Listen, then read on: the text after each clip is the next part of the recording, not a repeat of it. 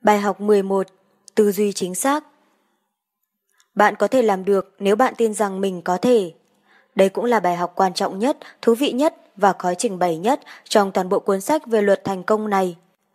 Điều này rất quan trọng vì nó đề cập đến một nguyên tắc xuyên suốt toàn bộ cuốn sách, nó thú vị cũng vì lý do đó. Thật khó để trình bày lý do mà nó sẽ mang những độc giả bình thường vượt xa ranh giới của những trải nghiệm thông thường và đi vào một cõi tư duy mà họ không quen khai thác. Trước khi bạn nghiên cứu bài học này với một tinh thần cởi mở, bạn sẽ bỏ lỡ viên đá chủ chốt tạo thành cổng vòm của cuốn sách.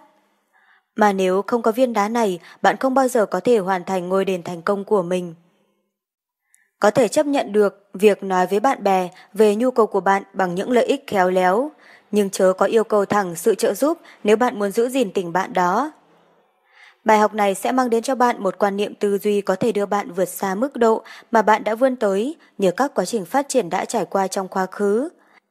Và vì lý do này, bạn không nên thất vọng nếu bạn không hoàn toàn hiểu nó sau lần đọc đầu tiên. Hầu hết chúng ta không tin vào những gì mình không hiểu, và với hiểu biết về xu hướng này của con người, tôi khuyên bạn không nên đóng cửa tâm trí nếu bạn không nắm bắt được tất cả những gì trong bài học này từ lần đọc đầu tiên.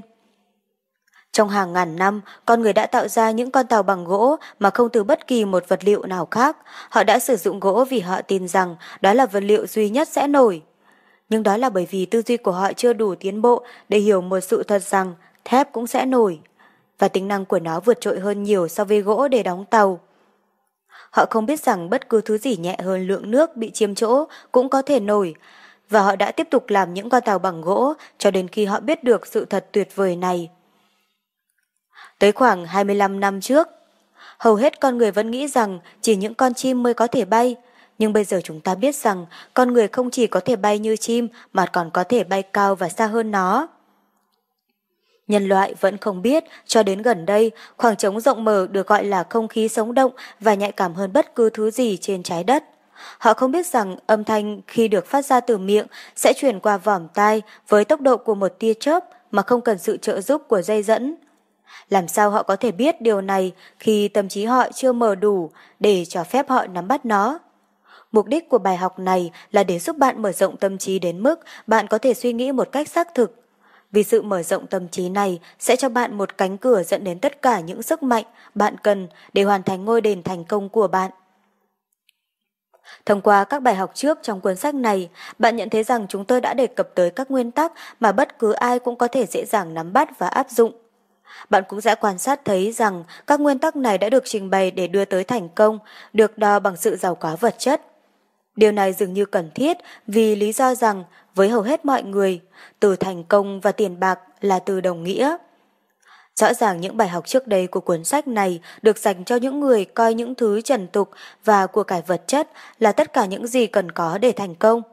Nói theo một cách khác, tôi ý thức được rằng phần lớn các độc giả của cuốn sách này sẽ cảm thấy thất vọng nếu tôi chỉ cho họ một con đường dẫn đến thành công, vượt ra ngoài những cánh cửa kinh doanh, tài chính và công nghiệp. Vì có một kiến thức phổ biến là thành công mà hầu hết con người mong đợi được đánh vần với ba chữ UCCE cũng tốt, hãy để những người hài lòng với tiêu chuẩn thành công này có nó, nhưng một số người sẽ muốn đi lên nấc thang cao hơn để tìm kiếm thành công được đo lường bên ngoài các tiêu chuẩn vật chất. Và vì chính lợi ích của những người đó mà bài học này và các bài học tiếp theo được đưa vào cuốn sách này. Tư duy chính xác liên quan đến hai nguyên tắc cơ bản mà tất cả những ai đam mê nó phải quan sát thấy. Đầu tiên, để tư duy chính xác, bạn phải tách sự thật khỏi thông tin đơn thuần. Có rất nhiều thông tin có sẵn cho bạn mà không dựa trên sự thật. Thứ hai, bạn phải tách các số liệu thành hai lớp, cụ thể là quan trọng và không quan trọng, hoặc có liên quan và không liên quan. Chỉ bằng cách làm như vậy, bạn mới có thể suy nghĩ rõ ràng. Tất cả các sự kiện mà bạn có thể sử dụng để đạt được mục tiêu xác định chủ chốt của bạn là quan trọng và có liên quan. Tất cả những gì bạn không thể sử dụng là không quan trọng và không liên quan. Chủ yếu một số người lơ là không chú ý điều đó, khiến cho có sự khác biệt rất lớn giữa những người có vẻ như có khả năng ngang nhau và những người thực sự có cơ hội như nhau. Không cần tìm đâu xa, chỉ ngay trong nhóm người quen biết của bạn, bạn đã có thể chỉ ra một hoặc nhiều người không có cơ hội lớn hơn bạn, và dường như không có nhiều hay ít khả năng hơn bạn, nhưng đang đạt được thành công lớn hơn nhiều. Và bạn tự hỏi tại sao? Tìm kiếm một cách chăm chỉ và bạn sẽ khám phá ra rằng tất cả những người như vậy đã có được thói quen kết hợp và sử dụng các sự thật quan trọng ảnh hưởng đến công việc của họ. Không những không làm việc chăm chỉ hơn bạn, họ có lẽ còn làm việc ít hơn và nhàn hạ hơn, nhờ vào việc học được bí quyết tách các sự thật quan trọng khỏi những điều không quan trọng. Họ đã cung cấp cho mình một loại điểm tựa và đòn bẩy để có thể di chuyển chỉ bằng những ngón tay nhỏ, trong khi bạn thì không thể nhúc nhích với toàn bộ trọng lượng của cơ thể.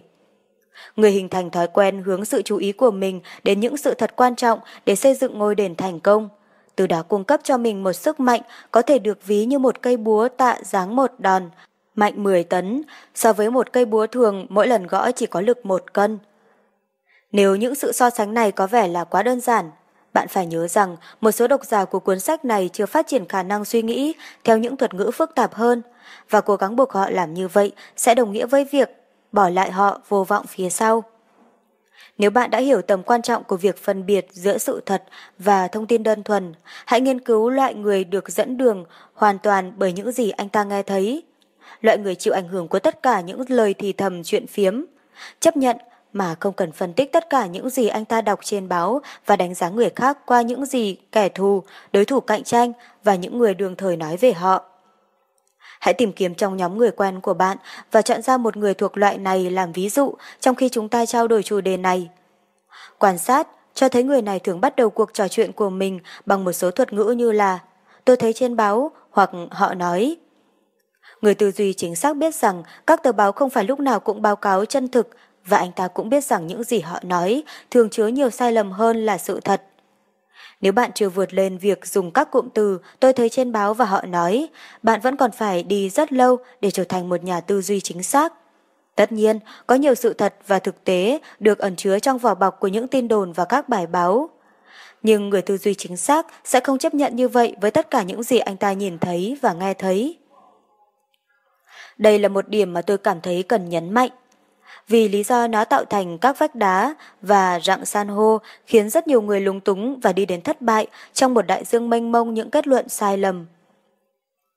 Edison vĩ đại đã thất bại 10.000 lần trước khi tạo ra bóng đèn điện. Đừng thất vọng và bỏ giờ nếu bạn thất bại một hoặc hai lần trước khi kế hoạch của bạn thành công. Trong lĩnh vực pháp lý, có một nguyên tắc được gọi là quy luật chứng cứ, và mục tiêu của quy luật này là để có được sự thật Bất kỳ thẩm phán nào cũng có thể thực thi công lý cho tất cả các bên liên quan nếu anh ta có những sự thật làm cơ sở đưa ra phán quyết của mình. Nhưng anh ta có thể chơi xấu những người vô tội khi tìm cách lách luật chứng cứ và đưa ra kết luận hoặc phán quyết dựa trên tin đồn. Luật chứng cứ thay đổi tùy theo đối tượng và hoàn cảnh sử dụng nó, nhưng bạn cũng sẽ không đi quá xa sự thật trong trường hợp thiếu thông tin nếu bạn hình thành phán đoán của mình về các giả thuyết chỉ dựa trên phần bằng chứng xác thực đã có mà không làm xáo trộn lợi ích của riêng bạn và không gây khó khăn với người khác. Đây là một điểm cốt yếu và quan trọng trong bài học này. Do đó, tôi muốn chắc chắn rằng bạn không lướt qua nó một cách nhẹ nhàng. Nhiều sai lầm, vô tình hay cố ý, thực tế dựa trên cơ sở lý do duy nhất để làm hay không làm một việc. Chỉ là vì lợi ích của bản thân mà không xem xét liệu nó có ảnh hưởng tới quyền lợi của người khác hay không.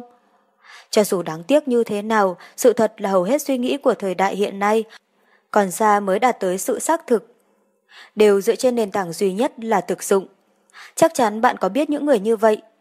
Người có tư duy chính xác chấp nhận một chuẩn mực mà anh ta tự thiết lập và luôn tuân theo chuẩn mực đó cho dù nó có lợi cho anh ta hoặc đưa anh ta. Có thể là bây giờ và sau này về phía bất lợi, mà chắc chắn sẽ là như vậy.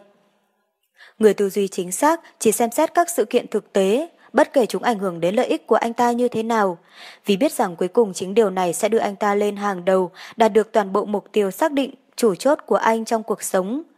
Anh ta hiểu được sự đúng đắn của triết lý mà nhà triết học cổ Scrosut đã nghĩ đến khi nói các vấn đề của con người tuần hoàn quanh một bánh xe, mà cơ chế của nó là để ngăn cản con người không thể luôn luôn gặp may.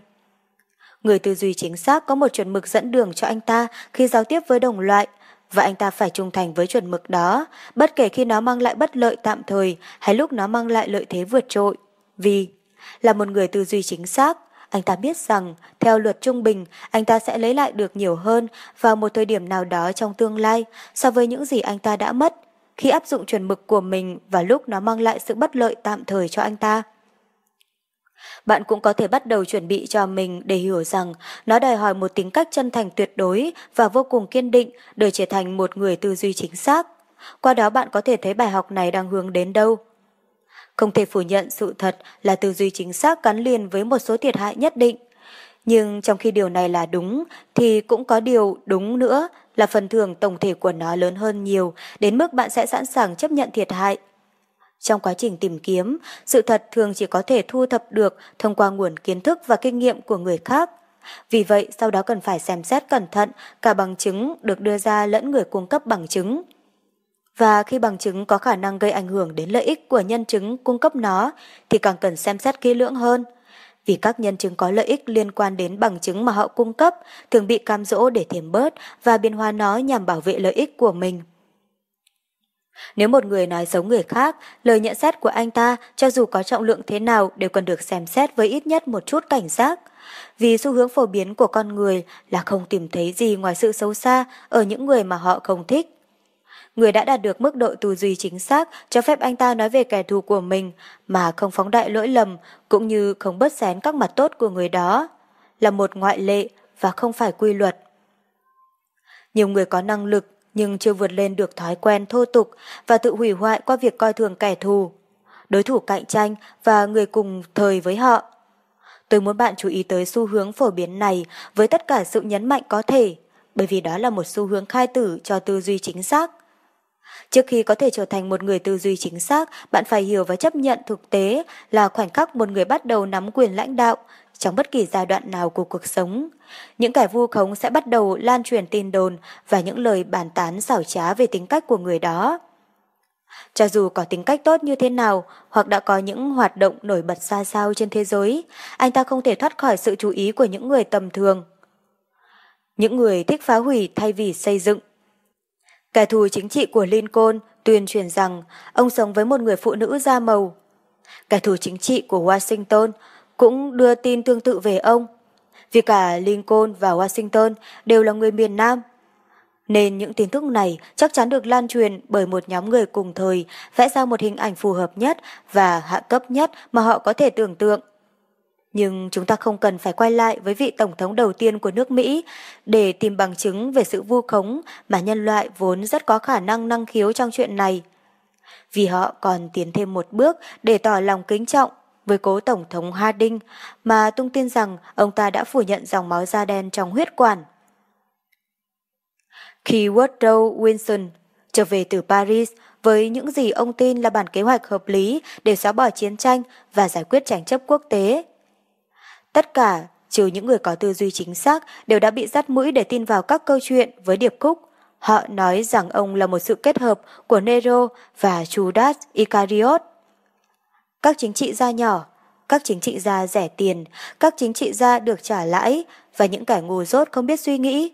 Tất cả đã tham gia hát một điệp khúc hùng mạnh với mục đích để tiêu diệt người đàn ông duy nhất trong lịch sử thế giới, đưa ra được một kế hoạch để xóa bỏ chiến tranh. Những kẻ vu khống đã giết cả Harding và Wilson bằng những lời nói dối độc ác.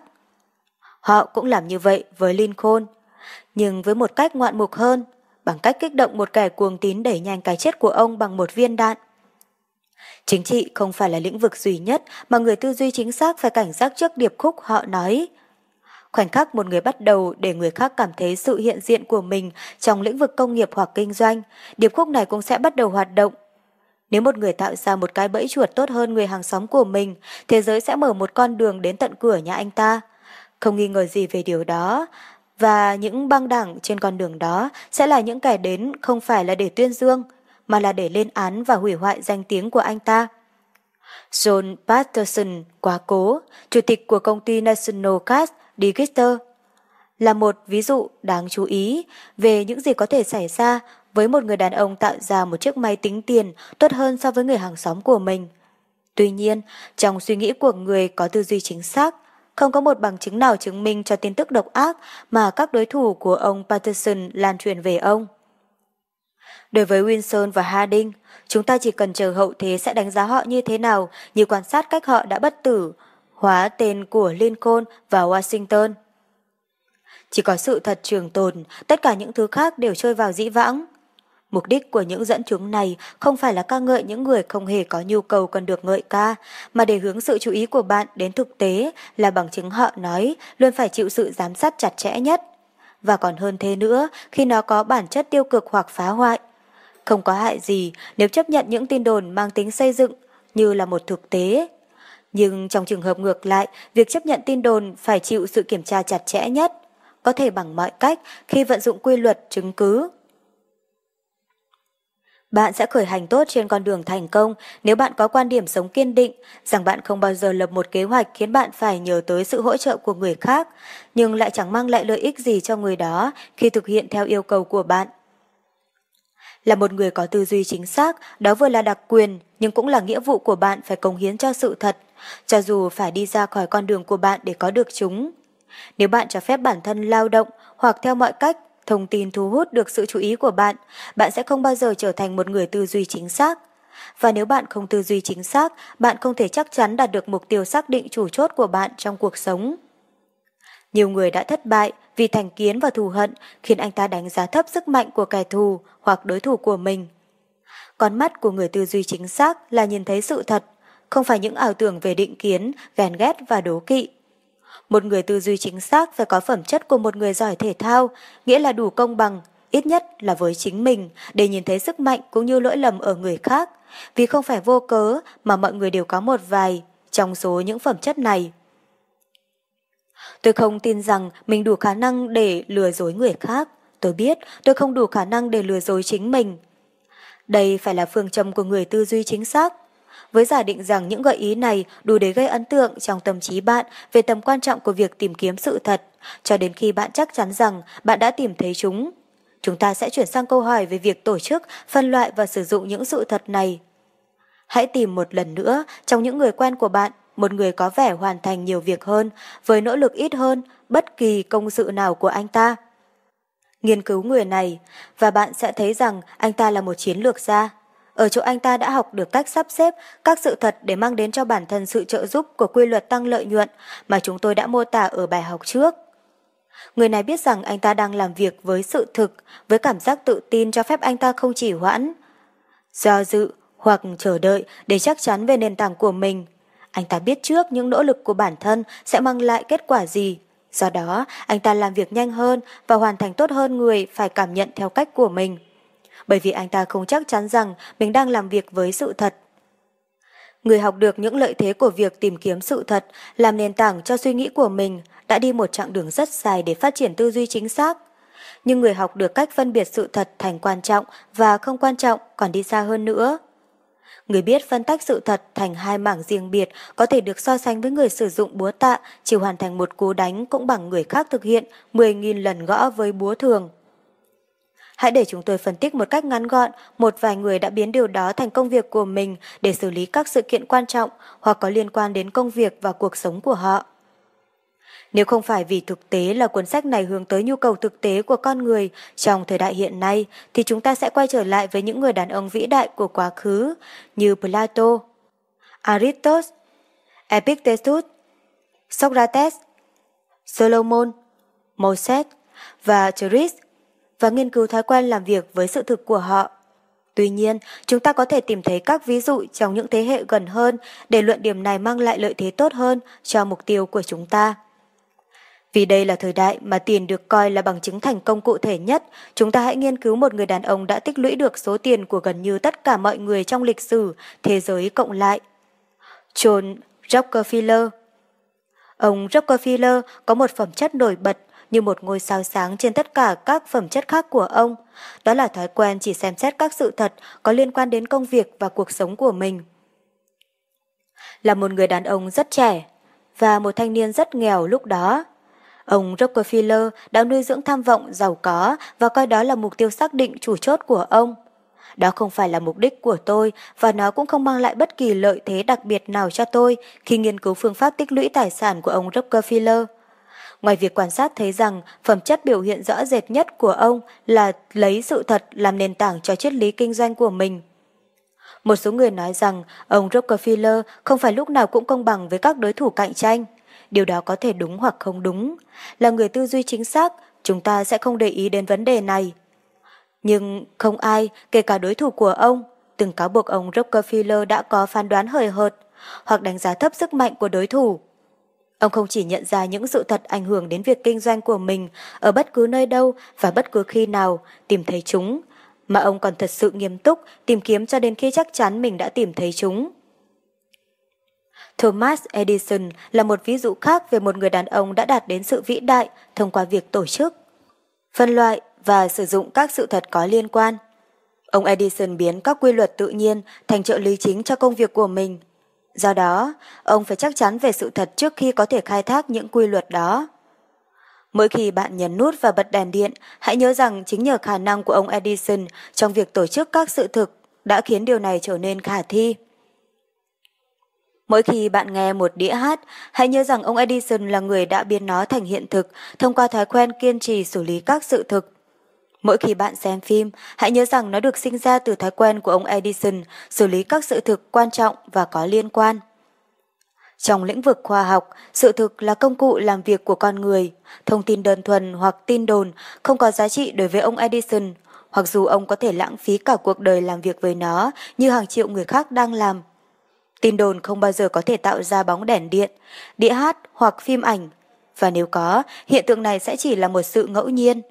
Trong bài học này, chúng tôi đang cố gắng chuẩn bị cho độc giả để tránh khỏi sự ngẫu nhiên. Câu hỏi đặt ra bây giờ là những gì cấu thành một sự thực quan trọng và có liên quan?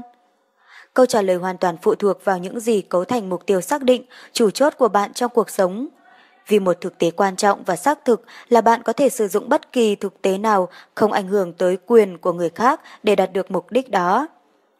Tất cả các sự thực khác thì đều là không cần thiết và có tầm quan trọng nhỏ nhất. Tất nhiên, bạn có thể làm việc chăm chỉ trong việc tổ chức, phân loại và sử dụng các sự kiện không quan trọng và không liên quan như các bạn làm việc với những điều ngược lại, nhưng bạn sẽ không đạt được thành tựu tương tự. Cho đến thời điểm này, chúng ta mới chỉ thảo luận về một yếu tố của tư duy chính xác, đó là dựa trên lập luận suy diễn. Có lẽ đây là điểm mà một số độc giả của cuốn sách này sẽ phải suy nghĩ theo những cách mà họ không quen thuộc. Vì bây giờ chúng ta đi tới cuộc thảo luận về loại tư duy vượt qua khỏi thu thập, sắp xếp và kết hợp các sự thật. Hãy để chúng tôi nói về tư duy sáng tạo. Bạn có thể hiểu tại sao nó được gọi là tư duy sáng tạo, nhưng cũng cần phải nghiên cứu ngắn gọn về quá trình tiến hóa mà qua đó tạo ra con người biết tư duy. Người biết tư duy đã đi rất lâu trên con đường tiến hóa và anh ta đã đi một chặng đường rất dài. Theo lời của thẩm phán Jowat, trong bí ẩn của Kinh Thánh và ý nghĩa của Kinh Thánh. Người đàn ông hoàn hảo là đỉnh cao của kim tự tháp tiến hóa và điều này đòi hỏi cả một quá trình. Chúng ta hãy theo dõi những người biết tư duy thông qua năm bước tiến hóa mà chúng ta tin rằng anh ta đã đi qua, bắt đầu với mức thấp nhất, cụ thể là một Thời kỳ khoáng chất, ở đây chúng ta thấy cuộc sống ở dạng thấp nhất, nằm bất động và chơi như một khối lượng các khoáng chất không có sức mạnh để di chuyển. 2. Rồi đến thời kỳ thực vật, ở đây chúng ta thấy cuộc sống ở dạng tích cực hơn, với trí thông minh đủ để thu thập thức ăn, phát triển và sinh sản, nhưng vẫn không thể di chuyển khỏi cái neo đang cố định nó. 4. Sau đó đến thời kỳ động vật, ở đây chúng ta thấy cuộc sống ở dạng cao hơn và thông minh hơn, với khả năng di chuyển từ nơi này sang nơi khác. Bán hàng chủ yếu là biết và thể hiện cho những người mua tiềm năng giá trị thực sự của những hàng hóa hay dịch vụ mà bạn đang cố gắng bán. 4. Rồi đến thời kỳ con người biết tư duy, nơi chúng ta tìm thấy sự sống ở dạng được biết đến cao nhất. Cao nhất bởi vì con người có thể tư duy và bởi vì tư duy là dạng năng lượng có tổ chức cao nhất được biết đến. Trong thế giới tư duy, con người không có giới hạn. Anh ta có thể gửi suy nghĩ của mình đến các ngôi sao với tốc độ của một tia chớp. Anh ta có thể thu thập các sự thật và lắp ráp chúng trong các kết hợp mới và khác nhau. Anh ta có thể tạo ra các giả thuyết và chuyển chúng thành hiện thực vật chất thông qua suy nghĩ. Anh ta có thể lập luận theo kiểu quy nạp và diễn dịch. 5. Rồi đến thời kỳ tinh thần, trên mặt phẳng này, các dạng sống thấp hơn được mô tả trong bốn thời kỳ đề cập trước đó, hội tụ và trở về vô tận trong tự nhiên. Tại thời điểm này, tư duy của con người đã mở ra và phát triển cho đến khi anh ta phóng khả năng tư duy của mình vào trí thông minh vô hạn. Tuy nhiên, con người biết tư duy chỉ là một đứa trẻ sơ sinh trong giai đoạn thứ năm này. Vì anh ta đã không học được cách thích hợp để sử dụng trí thông minh vô hạn của mình, được gọi là tinh thần. Hơn nữa, trừ một vài trường hợp ngoại lệ hiếm hoi, con người chưa nhận ra suy nghĩ là liên kết, cho phép anh ta tiếp cận với sức mạnh của trí thông minh vô hạn.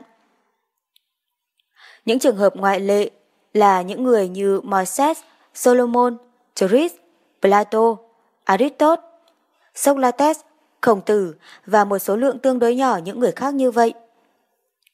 Từ thời của họ, đã có nhiều người trong chúng ta phát hiện ra một phần tử của sự thật vĩ đại này. Nhưng sự thật, bản thân nó đã có sẵn từ hồi đó cũng như bây giờ. Để sử dụng tư duy sáng tạo, người ta phải làm việc rất nhiều dựa trên niềm tin. Đó là lý do chính tại sao nhiều người trong chúng ta không thích loại tư duy này. Những người thiếu hiểu biết có thể suy nghĩ theo cách diễn dịch, trong mối quan hệ mang bản chất vật lý và vật chất thuần túy. Nhưng để tiến thêm một bước và suy nghĩ về trí thông minh vô hạn là một câu hỏi khác. Người bình thường sẽ hoàn toàn mất phương hướng ngay khi anh ta vượt ra ngoài, điều mà anh ta có thể hiểu được với sự trợ giúp của năm giác quan vật lý là nhìn, nghe, sờ, ngửi và nếm. Trí thông minh vô hạn hoạt động không qua bất kỳ loại nào trong số này và chúng ta không thể kêu gọi sự giúp đỡ của nó thông qua bất kỳ giác quan nào. Vậy câu hỏi sẽ xuất hiện một cách tự nhiên là làm thế nào để một người có thể có được sức mạnh của trí thông minh vô hạn? Câu trả lời là thông qua tư duy sáng tạo. Để làm rõ cách thức thực hiện điều này, bây giờ tôi cần bạn chú ý đến một số bài học trước, qua đó bạn đã được chuẩn bị để hiểu ý nghĩa của sự tư duy sáng tạo. Trong bài học thứ hai của tập 1 và trong thực tế ở một mức độ nào đó trong mọi bài học khác, tiếp sau cho đến bài học này. Bạn đã quan sát thấy sự xuất hiện thường xuyên của thuật ngữ tự ám thị. Ám thị mà bạn tự đưa ra cho bản thân. Bây giờ chúng ta quay lại thuật ngữ đó một lần nữa, bởi vì tự ám thị có thể nói là đường dây điện báo. Qua đó bạn có thể đưa vào tiềm thức của mình một mô tả hoặc kế hoạch mà bạn muốn tạo ra hoặc thu được dưới dạng vật lý. Đó là một quá trình bạn có thể dễ dàng học được cách sử dụng. Tiềm thức là trung gian giữa tâm trí tư duy, có ý thức và trí thông minh vô hạn, và bạn chỉ có thể kêu gọi sự trợ giúp của trí thông minh vô hạn thông qua phương tiện tiềm thức bằng cách đưa ra những chỉ dẫn rõ ràng về những gì bạn muốn. Từ đây bạn trở nên quen thuộc với lập luận tâm lý cho mục tiêu xác định chủ chốt. Nếu bạn chưa thấy tầm quan trọng của việc tạo ra một mục tiêu xác định chủ chốt là mục đích sống và làm việc, bạn chắc chắn sẽ phải làm như vậy trước khi có thể thành thạo bài học này. Bởi vì từ kinh nghiệm của bản thân, khi mới bắt đầu nghiên cứu về vấn đề này và các chủ đề liên quan, tôi đã hiểu quá ít các thuật ngữ như tiềm thức, tự ám thị và tư duy sáng tạo. Nên trong cuốn sách này, tôi đã mô tả các thuật ngữ đó thông qua mọi ví dụ và hình minh họa có thể hiểu được. Với mục tiêu làm cho ý nghĩa và phương pháp ứng dụng của chúng rõ ràng đến mức không một độc giả nào của cuốn sách này không hiểu. Đó là lý do của sự lặp lại các thuật ngữ mà bạn sẽ tìm thấy trong suốt cuốn sách. Đồng thời đây cũng là một lời xin lỗi cho những độc giả đã tiến bộ đủ xa để nắm bắt ý nghĩa của nhiều điều mà người mới bắt đầu sẽ không hiểu được sau lần đọc đầu tiên. Tiềm thức có một đặc điểm nổi bật mà bây giờ tôi sẽ hướng sự chú ý của bạn tới. Cụ thể là nó ghi lại các ám thị mà bạn gửi tới thông qua tự ám thị và gọi sự trợ giúp của trí thông minh vô hạn trong việc dịch các ám thị này sang các ám thị có hình thức vật chất tự nhiên. Thông qua các phương tiện tự nhiên, nghĩa là không có gì khác thường. Điều quan trọng là bạn phải hiểu câu nói ở trên, vì nếu bạn không hiểu nó, bạn cũng có khả năng thất bại trong việc hiểu tầm quan trọng của nền tảng mà toàn bộ cuốn sách này được xây dựng Nguyên tắc của trí thông minh vô hạn có thể đạt tới và sở hữu theo ý muốn thông qua sự trợ giúp của quy luật trí tuệ ưu tú được mô tả trong bài học giới thiệu. Hãy nghiên cứu cẩn thận, chu đáo và ngâm nghĩ kỹ về toàn bộ đoạn trước. Tiềm thức có một đặc điểm nổi bật khác, nó chấp nhận và hành động theo tất cả các ám thị được truyền tới nó, cho dù chúng mang tính xây dựng hay phá hoại, cho dù chúng đến từ bên ngoài hay từ tâm trí có ý thức của bạn.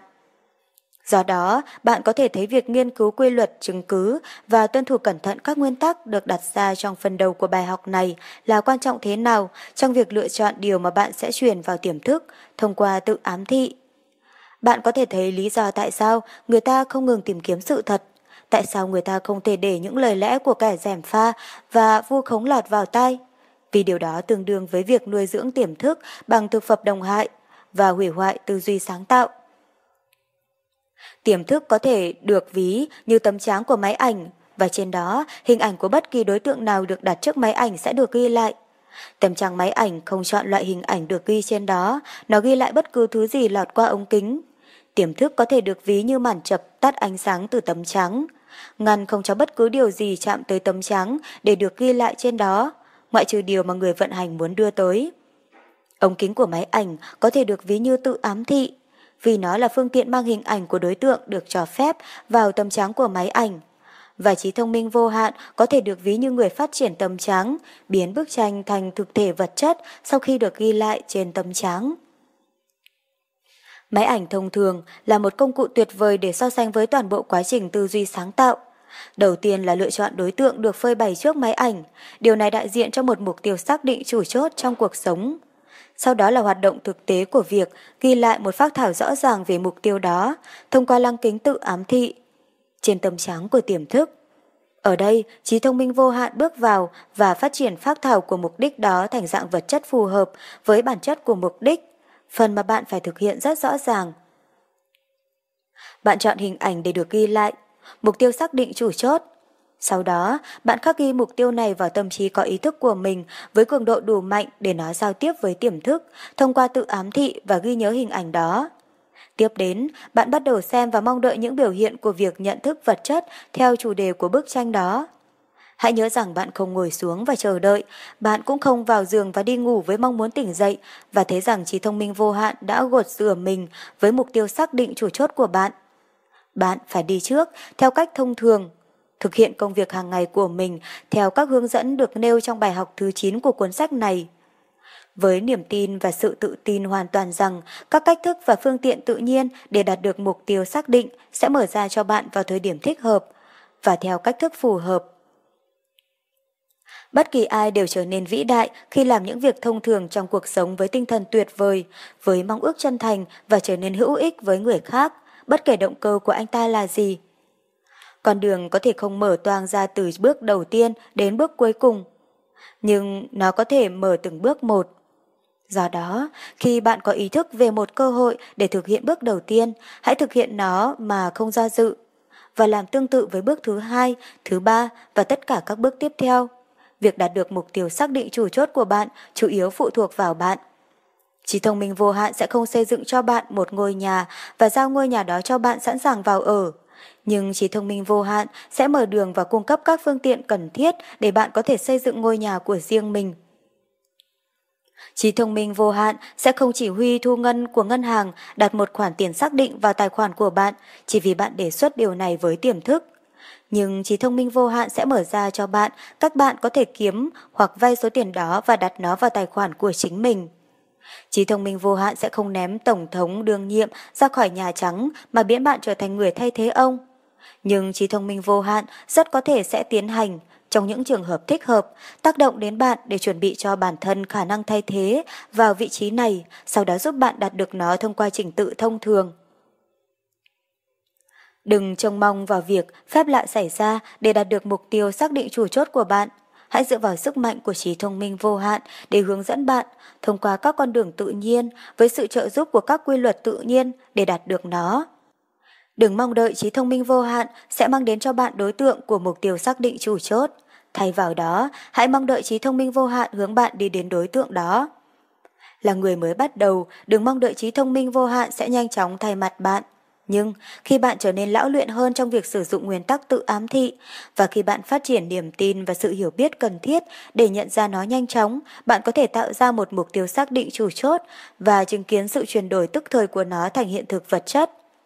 Bạn đã không thể đi được ngay lần đầu tiên tập đi, nhưng bây giờ khi đã trưởng thành, một người lão luyện trong việc đi bộ, bạn bước đi mà không cần phải nỗ lực.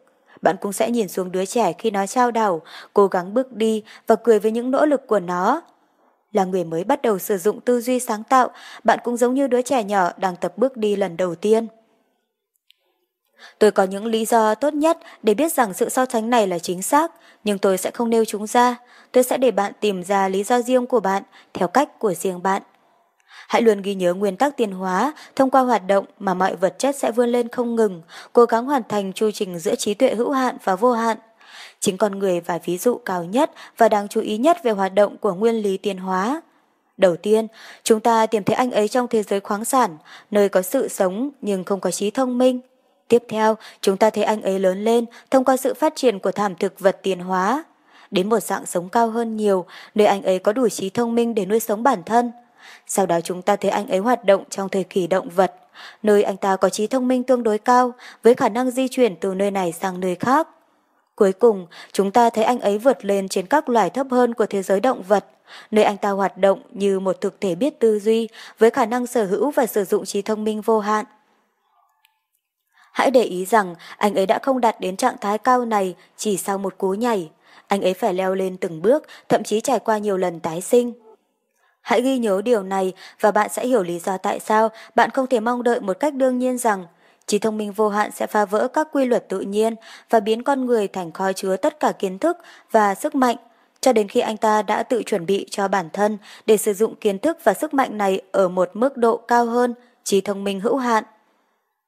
Nếu bạn muốn có một ví dụ rõ ràng về những gì có thể xảy ra với một người đột nhiên nắm quyền kiểm soát sức mạnh, hãy nghiên cứu một số người giàu mới nổi hoặc người được thừa kế một gia tài lớn. Sức mạnh tài chính trong tay John Rockefeller không chỉ được nằm trong bàn tay an toàn mà còn nằm trong những bàn tay đang phục vụ nhân loại trên khắp thế giới, xóa tan sự thiếu hiểu biết, tiêu diệt bệnh truyền nhiễm và phục vụ theo hàng ngàn cách khác mà một người bình thường không biết. Nhưng thừa đặt tài sản của John Rockefeller vào tay một số thanh niên chưa học hết cấp 3 và bạn có thể có một câu chuyện khác để kể về những chi tiết và trí tưởng tượng và kiến thức về bản chất con người của chính bạn sẽ cung cấp. Tôi sẽ còn nhiều điều để nói về chủ đề này trong bài học thứ 14. Nếu bạn đã từng làm ở bất kỳ trang trại nào, bạn hiểu rằng một số chuẩn bị là cần thiết trước khi một vụ mùa có thể được thu hoạch. Tất nhiên, bạn biết rằng hạt sẽ không phát triển trong rừng mà đòi hỏi phải có nắng và mưa thích hợp cho sự phát triển của nó. Tương tự như vậy, bạn hiểu rằng người nông dân phải cải sới đất và gieo hạt đúng cách. Sau khi tất cả những điều này đã được thực hiện, anh ấy chờ đợi thiên nhiên thực hiện phần việc của mình và thiên nhiên làm điều đó trong khoảng thời gian thích hợp và không cần sự giúp đỡ từ bên ngoài. Đây là một ví dụ hoàn hảo, minh họa phương pháp mà qua đó người ta có thể đạt được mục tiêu xác định chủ chốt. Đầu tiên là việc chuẩn bị đất để gieo hạt giống, được thể hiện bằng niềm tin với trí thông minh vô hạn và sự hiểu biết về nguyên tắc tự ám thị và tiềm thức. Thông qua đó, hạt giống của một mục đích xác định có thể được gieo trồng. Sau đó là một khoảng thời gian chờ đợi và làm việc để hiện thực hóa đối tượng, mục đích của nó. Trong thời kỳ này, phải có niềm tin kiên định và mạnh mẽ, đóng vai trò như ánh nắng mặt trời và mưa. Mà không có chúng thì hạt giống sẽ khô héo và chết trong lòng đất, rồi đến giai đoạn nhận thức hay mùa thu hoạch. Và một vụ thu hoạch bội thu đang ở ngay trước mắt. Tôi hoàn toàn ý thức được thực tế rằng phần lớn những gì tôi nói sẽ khiến người mới bắt đầu không thể hiểu qua lần đọc đầu tiên, và tôi nhớ lại những kinh nghiệm của chính mình khi bắt đầu. Tuy nhiên, khi quá trình tiến hóa tiếp tục công việc của nó, và nó sẽ làm như vậy, không thể nhầm lẫn về điều này. Tất cả các nguyên tắc được mô tả trong này và trong tất cả các bài học khác của cuốn sách sẽ trở nên quen thuộc với bạn như bảng cửu trương sau khi bạn đã thành thạo nó và với những điều quan trọng lớn lao hơn cũng thế. Những nguyên tắc này sẽ vẫn hoạt động với một sự chắc chắn không có gì thay đổi giống như nguyên tắc nhân chia. Mỗi bài học của cuốn sách này đã cung cấp cho bạn các hướng dẫn xác định để làm theo. Các hướng dẫn đã được đơn giản hóa nhiều nhất có thể. Vì vậy, bất cứ ai cũng có thể hiểu chúng. Độc giả chỉ nên làm theo hướng dẫn và tin tưởng vào những nền tảng mà không có điều đó, mọi cố gắng sẽ trở nên vô dụng. Trong bài học này, bạn đang làm việc với bốn yếu tố chính mà tôi sẽ một lần nữa hướng sự chú ý của bạn với yêu cầu bạn làm quen với chúng. Đó là tự ám thị, tiềm thức, tư duy sáng tạo và trí thông minh vô hạn. Đây là bốn con đường mà bạn phải đi trong chuyến đi tìm kiếm kiến thức. Bạn thấy rằng mình tự kiểm soát ba trong số này. Hãy nhận ra rằng điều này được đặc biệt nhấn mạnh. Việc bạn đi qua ba con đường này sẽ phụ thuộc vào thời gian và địa điểm mà chúng hội tụ ở con đường thứ tư, trí thông minh vô hạn. Bạn đã hiểu các thuật ngữ tự ám thị và tiềm thức, hãy để chúng tôi đảm bảo rằng bạn cũng hiểu thuật ngữ tư duy sáng tạo là gì. Điều này có nghĩa là tư duy có bản chất tích cực, không phá hủy, sáng tạo. Mục tiêu của bài học thứ 8 về tự kiểm soát là để chuẩn bị cho bạn hiểu và áp dụng thành công nguyên tắc tư duy sáng tạo. Nếu bạn chưa thành thạo bài học đó, bạn chưa sẵn sàng sử dụng tư duy sáng tạo trong việc đạt được mục tiêu xác định chủ chốt. Hãy nhớ rằng tài sản thực sự của bạn có thể được đo lường không phải bởi những gì bạn có, mà bởi bạn là ai. Hãy để tôi nhắc lại một ví dụ đã được sử dụng bằng cách nói rằng tiềm thức của bạn là cánh đồng hoặc mảnh đất mà bạn gieo hạt giống của mục tiêu xác định chủ chốt. Tư duy sáng tạo là công cụ để bạn giữ cho đất được màu mỡ và tạo điều kiện để đánh thức hạt giống đó phát triển và trưởng thành. Tiềm thức của bạn sẽ không nảy mầm hạt giống của mục tiêu xác định chủ chốt, cũng như trí thông minh vô hạn sẽ không biến mục đích đó thành hiện thực vật chất nếu bạn lấp đầy tâm trí của mình bằng sự thù hận, ghen ghét, tị nạnh, ích kỷ và tham lam. Những suy nghĩ tiêu cực hoặc phá hoại này là cỏ dại sẽ bóp nghẹt hạt giống của mục đích xác định. Tư duy sáng tạo, giả định rằng bạn sẽ giữ cho tâm trí của bạn trong trạng thái mong đợi, đạt được mục tiêu xác định chủ chốt. Rằng bạn sẽ có niềm tin và tự tin hoàn toàn vào việc đạt được chúng trong thời điểm theo đúng trình tự. Nếu bài học này thực hiện được điều mà nó dự định làm, nó sẽ mang lại cho bạn một nhận thức đầy đủ và sâu sắc hơn về bài học thứ ba của khóa học này được nêu trong tập 1 về sự tự tin. Khi bạn bắt đầu học cách gieo hạt giống của những ham muốn của mình vào vùng đất màu mỡ của tiềm thức và học cách để nuôi dưỡng hạt giống đó cho đến khi nó nảy mầm trong cuộc sống và hành động, thực sự bạn sẽ có lý do để tin vào chính mình. Và sau khi bạn đạt đến điểm này trong quá trình phát triển, bạn sẽ có đủ kiến thức về nguồn cung thực sự cho sức mạnh của mình, để tin tưởng hoàn toàn vào trí thông minh vô hạn cho tất cả những gì bạn đã ghi nhớ trước đó vào sự tự tin của bạn. Tự ám thị là một vũ khí mạnh mẽ cho phép người ta có thể vươn lên tầm cao của những thành tích tuyệt vời khi nó được sử dụng một cách tích cực. Tuy nhiên, nếu sử dụng theo cách tiêu cực, nó có thể phá hủy mọi khả năng thành công, và nếu được sử dụng như vậy liên tục, nó sẽ thực sự phá hủy sức khỏe.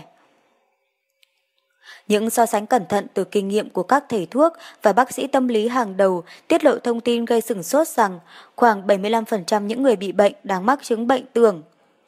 Một trong trạng thái gây ra những lo lắng vô ích cho sức khỏe của mọi người. Nói theo ngôn ngữ đơn giản, người mắc bệnh tưởng là một người tin rằng bản thân đang mắc một loại bệnh tưởng tượng nào đó và thường những người không may này tin rằng họ mắc mọi bệnh mà họ từng nghe tên. Trạng thái mắc bệnh tưởng thường bị bội nhiễm do nhiễm độc tự động hoặc ngộ độc thông qua sự thất bại của hệ thống đường ruột để loại bỏ chất thải. Người mắc phải tình trạng độc hại như vậy không chỉ không thể suy nghĩ một cách chính xác mà còn chịu đựng tất cả các loại suy nghĩ đổi trụy, phá hoại, ảo tưởng. Nhiều người bệnh bị cắt amidan hoặc nhổ răng hoặc cắt ruột thừa khi rắc rối của họ có thể được gỡ bỏ bằng việc thanh lọc bên trong với một chai Mazesichate. Với lời xin lỗi đến từ một trong những bác sĩ hàng đầu trong số bạn bè của tôi đã cho tôi thông tin này. Hoang tưởng trong một số trường hợp được ghi nhận là nguyên nhân dẫn đến điên loạn. Tiến sĩ Henry Ross là người có thẩm quyền cho ví dụ điển hình sau đây về sức mạnh của tự ám thị. Nếu vợ tôi chết, tôi sẽ không tin có Chúa. Vợ anh bị bệnh viêm phổi và đây là cách anh chào tôi khi tôi đến nhà. Cô ấy đã gọi tôi vì bác sĩ nói với cô ấy rằng cô ấy không thể hồi phục. Hầu hết các bác sĩ đều biết rõ là nên đưa ra tuyên bố như thế này trước sự chứng kiến của bệnh nhân. Cô đã gọi chồng và hai đứa con trai đến bên giường và tạm biệt chúng. Sau đó cô yêu cầu tôi với tư cách mục sư của cô ấy.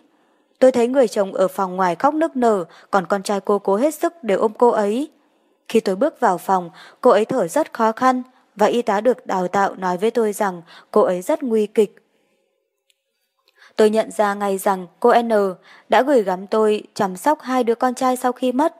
Sau đó tôi nói với cô ấy, cô không được từ bỏ, cô không phải sắp chết. Cô đã luôn là người phụ nữ mạnh mẽ, khỏe mạnh và tôi không tin Chúa muốn cô chết, để lại con trai cho tôi hay bất cứ ai khác trông nom. Tôi đã nói chuyện với cô ấy như vậy và sau đó đọc Thánh Vịnh 103 và cầu nguyện để mong muốn cô ấy khỏe mạnh mà không phải chuẩn bị về cõi vĩnh hằng. Tôi bảo cô ấy đặt niềm tin vào Chúa và tập trung tâm trí chống lại mọi suy nghĩ về cái chết. Sau đó tôi rời khỏi và nói Tôi sẽ trở lại sau khi đi lễ nhà thờ và khi đó tôi sẽ thấy bà tốt hơn nhiều. Đấy là vào sáng chủ nhật. Tôi gọi vào chiều hôm đó, chồng cô ấy gặp tôi với một nụ cười. Anh ấy nói rằng lúc tôi đi, vợ anh ấy gọi anh ấy và các con trai vào phòng và nói Bác sĩ Ross nói rằng tôi sẽ không chết, rằng tôi sẽ khỏe lại. và tôi đã khỏe lại. Cô ấy đã khỏe lại, nhưng điều gì đã làm nên việc đó? Hai điều. Ám thị, cô ấy bị mê hoặc bởi đề nghị tôi đưa ra và niềm tin từ phía cô ấy. Tôi đến đúng lúc và niềm tin của cô ấy vào tôi lớn đến nỗi tôi có thể truyền cảm hứng cho cô ấy tin vào chính mình. Chính niềm tin đó đã đưa cô vượt qua bệnh viêm phổi, không có thuốc nào có thể chữa viêm phổi. Các bác sĩ thừa nhận điều đó. Có những trường hợp bệnh viêm phổi có lẽ không có gì có thể chữa nổi. Tất cả chúng ta đều buồn bã, đồng ý với điều đó. Nhưng có những lúc, như trong trường hợp này, khi tâm trí nếu làm việc đúng cách sẽ xoay chuyển tình thế. Khi có sự sống thì có hy vọng, nhưng hy vọng phải đứng ở vị trí tối cao và tạo ra điều tốt mà hy vọng cần làm. Đây là một trường hợp đáng chú ý khác cho thấy sức mạnh của tâm trí con người khi được sử dụng một cách xây dựng. Một bác sĩ đã đề nghị tôi gặp bà Hát. Ông nói rằng bà không ăn được dù không có vấn đề gì với cơ thể bà. Tưởng tượng rằng mình không thể tiêu hóa được bất cứ thứ gì trong bụng. Bà đã bỏ ăn và đang dần chết đói. Tôi đến gặp bà ấy và điều đầu tiên tôi thấy là bà ấy không có niềm tin tôn giáo, bà ấy đã mất niềm tin vào Chúa. Tôi cũng thấy bà ấy không tin tưởng vào khả năng tiêu hóa thức ăn của mình. Nỗ lực đầu tiên của tôi là khôi phục lại niềm tin vào đấng toàn năng, khiến bà tin rằng Ngài ở bên mình và sẽ cho mình sức mạnh. Sau đó tôi nói với bà là bà có thể ăn bất cứ thứ gì bà ấy muốn. Đúng vậy, sự tin tưởng của bà ấy vào tôi rất lớn và câu nói của tôi đã gây ấn tượng với bà ấy. Bà bắt đầu ăn từ ngày đó, bà ấy đã rời khỏi giường sau ba ngày. Lần đầu tiên sau nhiều tuần, bà hiện là một người bình thường, khỏe mạnh và hạnh phúc. Nhưng điều gì đã làm nên việc đó? Cũng tương tự như những điều được mô tả ở trường hợp trước, ám thị từ bên ngoài, mà bà ấy chấp nhận trong niềm tin và áp dụng thông qua ám thị, và sự tự tin từ bên trong. Có những lúc tâm trí bị bệnh và nó làm cho cơ thể bị bệnh. Vào những lúc như vậy, nó cần một tâm trí mạnh mẽ hơn để chữa lành nó bằng cách cho nó hướng đi và đặc biệt là bằng cách cho nó sự tự tin và niềm tin vào chính mình. Đây được gọi là ám thị, nó truyền tải sự tự tin và sức mạnh của bạn tới người khác và sức mạnh đó khiến người khác tin tưởng bạn và làm theo ý bạn. Không cần phải thôi miên. Bạn có thể nhận được kết quả tuyệt vời với bệnh nhân tỉnh táo và hoàn toàn lý trí. Người bệnh phải tin vào bạn và bạn phải hiểu hoạt động của tâm trí con người để đáp ứng những lý lẽ và câu hỏi của bệnh nhân. Mỗi người trong chúng ta đều có thể là một người chữa lành loại bệnh này và từ đó giúp đỡ đồng bào của chúng ta. Mỗi người có nhiệm vụ đọc một số cuốn sách hay nhất về sức mạnh của tâm trí con người và tìm hiểu những điều tuyệt vời mà tâm trí có thể làm để giữ cho một người khỏe mạnh và hạnh phúc. Chúng ta thấy những điều khủng khiếp và suy nghĩ sai lầm gây ra cho con người và thậm chí kéo dài đến mức khiến chúng trở nên điên rồ. Đã đến lúc chúng ta phát hiện ra những điều tốt đẹp mà tâm trí có thể làm, không chỉ để cứu chữa các rối loạn tâm lý, mà cả các bệnh về thể chất. Bạn nên tìm hiểu sâu hơn về chủ đề này. Tôi không nói rằng tâm trí có thể chữa khỏi mọi thứ, không có bằng chứng đáng tin cậy nào cho thấy một số dạng ung thư đã được chữa khỏi bằng suy nghĩ hoặc đức tin hoặc bất kỳ quá trình tâm lý hay tôn giáo nào khác. Nếu bạn muốn được chữa khỏi bệnh ung thư, bạn phải chấp nhận điều đó ngay từ đầu và điều trị bằng phẫu thuật. Không có cách nào khác và sẽ là tội ác khi nói rằng có. Nhưng tâm trí có thể làm được nhiều việc với rất nhiều loại bệnh tật của con người mà chúng ta phải dựa vào nó thường xuyên hơn chúng ta vẫn làm. Chúng ta chủ yếu bước trên tản tích của những kế hoạch đầy hy vọng để lên thiên đàng và nhận ra những thất bại của mình không là gì khác ngoài những hướng dẫn thân thiện giúp chúng ta vượt lên và tiến gần tới thành công. Napoleon, trong chiến dịch ở Ai Cập, đã đi giữa hàng trăm người lính của mình đang chết vì bệnh dịch hạch đen. Ông chạm vào một người trong số đó và nâng lên một giây để truyền sức mạnh cho những người khác không sợ hãi vì căn bệnh khủng khiếp dường như lây lan nhanh hơn bất kỳ cách nào khác với sự trợ giúp của trí tưởng tượng. Goethe nói với chúng tôi rằng chính anh ta đã đi đến nơi có cơn sốt ác tính và không bao giờ mắc bệnh vì anh ta đã dùng ý chí của mình. Những người khổng lồ của nhân loại biết điều gì đó mà chúng ta đang bắt đầu tìm ra, sức mạnh của tự ám thị. Điều này có nghĩa là ảnh hưởng của chúng ta đối với bản thân hoặc bằng cách tin rằng chúng ta không thể mắc bệnh hoặc bị bệnh. Có một điều gì đó trong cách thức hoạt động của tiềm thức giúp nó vượt lên và thách đấu với mầm bệnh khi chúng ta quyết tâm không để ý nghĩ đó làm chúng ta sợ hãi. hoặc khi chúng ta đi giữa những người bệnh, ngay cả những người mắc bệnh truyền nhiễm mà không nghĩ gì về nó. Câu ngạn ngữ cổ Trí tưởng tượng giết chết một con mèo, vì vậy vẫn còn nguyên giá trị. Nó chắc chắn sẽ giết chết một người, hoặc mặt khác giúp anh ta vượt lên tầm cao của những thành tựu đáng kinh ngạc nhất, với điều kiện anh ta sử dụng nó như là nền tảng của sự tự tin. Có những trường hợp xác thực trong hồ sơ về những người đàn ông thực sự đã chết vì họ tưởng tượng rằng họ bị một con dao cắt xuyên qua động mạch cổ. Khi thực tế, một mảnh băng được sử dụng và nước được nhỏ giọt để họ có thể nghe thấy và tưởng tượng ra máu của mình đang cạn kiệt. Họ đã bị bịt mắt trước khi thí nghiệm bắt đầu. Cho dù bạn mạnh khỏe như thế nào khi bạn bắt đầu đi làm vào buổi sáng. Nếu mọi người gặp bạn, nói với bạn là trông bạn có vẻ không khỏe, bạn nên đi khám bác sĩ. Sẽ chẳng lâu sau, bạn bắt đầu cảm thấy bị ốm. Và nếu điều này tiếp tục trong vài giờ, bạn sẽ về nhà vào buổi tối trong tình trạng yếu đuối, như một miếng rẻ, và sẵn sàng để gặp bác sĩ. Đó là sức mạnh của trí tưởng tượng hoặc tự ám thị. Trí tưởng tượng của con người là một bộ máy tinh thần kỳ diệu, nhưng nó có thể và thường sẽ chơi những trò lừa bịp đối với chúng ta, trừ khi chúng ta liên tục cảnh giác và kiểm soát nó. Nếu bạn cho phép trí tưởng tượng của mình mong đợi điều tồi tệ nhất, nó sẽ tàn phá bạn. Các sinh viên y khoa trẻ tuổi không thường xuyên trở nên sợ hãi và tin rằng họ có mọi bệnh tật trong danh mục y khoa là kết quả của các bài giảng y khoa và các cuộc thảo luận trong phòng học về các bệnh khác nhau.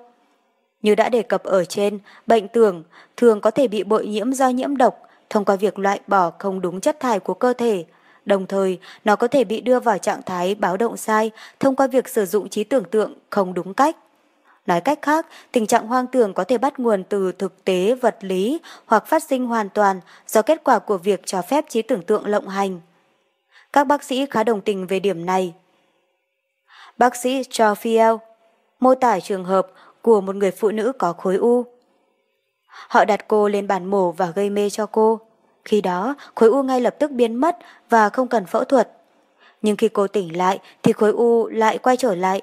Sau đó, bác sĩ biết rằng cô đã sống với một người họ hàng có khối u thực sự và trí tưởng tượng của cô rất sống động đến nỗi cô đã tự mình tưởng tượng ra điều này. Cô được đặt lên bàn mổ một lần nữa, được gây mê và sau đó cô được băng bó một cách giả tạo. Khi tỉnh lại, cô được thông báo rằng ca phẫu thuật đã thành công, nhưng cần phải đeo băng trong vài ngày. Cô tin bác sĩ, tin rằng khi băng vết thương cuối cùng được cắt bỏ, khối u không quay trở lại. Không có bất cứ cuộc phẫu thuật nào được thực hiện, cô chỉ đơn giản là được giải tỏa khỏi tiềm thức, ý nghĩ rằng mình có một khối u và trí tưởng tượng của cô không còn gì để xử lý, trừ việc lưu trữ ý tưởng cô đã khỏe.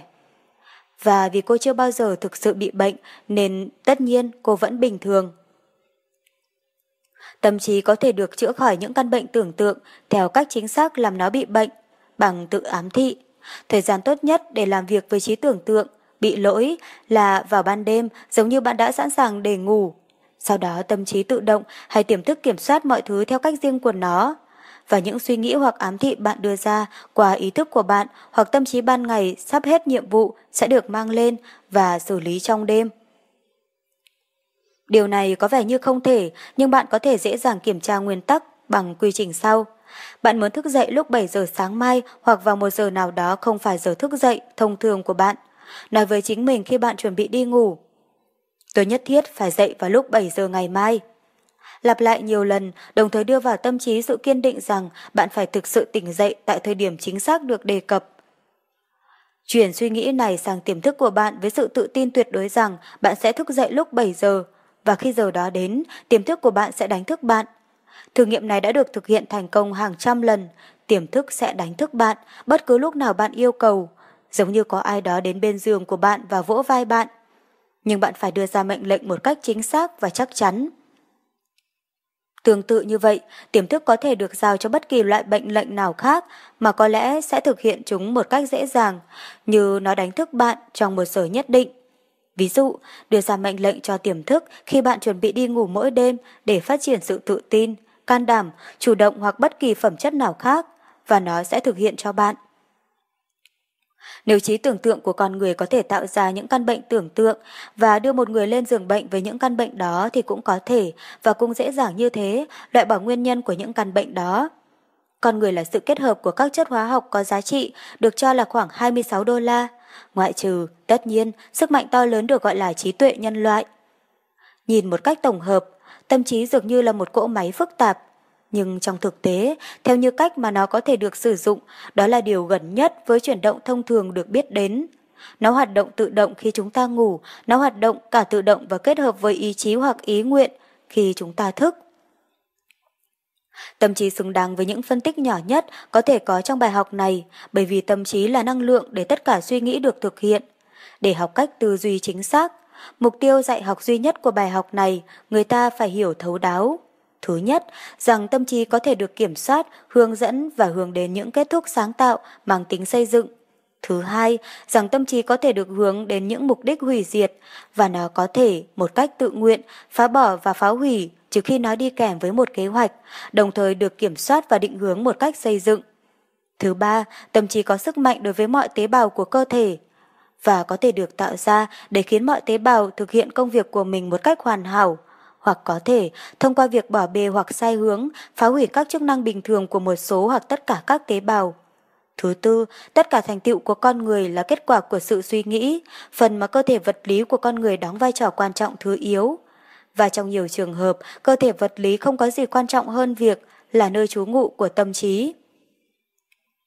Thứ năm, thành tựu lớn nhất trong tất cả các thành tựu, cho dù trong văn học, nghệ thuật, tài chính, công nghiệp, thương mại, giao thông, tôn giáo, chính trị hay khám phá khoa học, thường là kết quả của những ý tưởng được hình thành trong não của một người, nhưng thực sự được chuyển hóa thành thực tế thông qua việc sử dụng kết hợp tâm trí và cơ thể của họ có nghĩa là quan niệm về một ý tưởng có tầm quan trọng lớn hơn việc chuyển đổi ý tưởng đó thành dạng vật chất. Bởi vì tương đối ít người có thể hình dung ra những ý tưởng hữu ích, trong khi có hàng trăm triệu người có thể phát triển ý tưởng và đưa ra hình thức vật chất sau khi nó đã được hình thành. Thứ sáu, phần lớn tất cả những suy nghĩ được hình thành trong tâm trí con người không chính xác, mà chúng thường mang bản chất của ý kiến hay phán xét nhanh. Khi một người thấy mình ở nước thang cuối cùng của thành công, anh ta sẽ không bao giờ đơn độc, vì không ai có thể đạt tới thành công mà không kéo những người khác theo cùng. Khi Alexander, đại đế, thở dài vì anh ta không còn gì để chinh phục, như anh ta tin tưởng, anh ta rơi vào một dạng tâm trí tương tự như những Alexander ngày nay của khoa học, công nghiệp, phát minh, vân vân.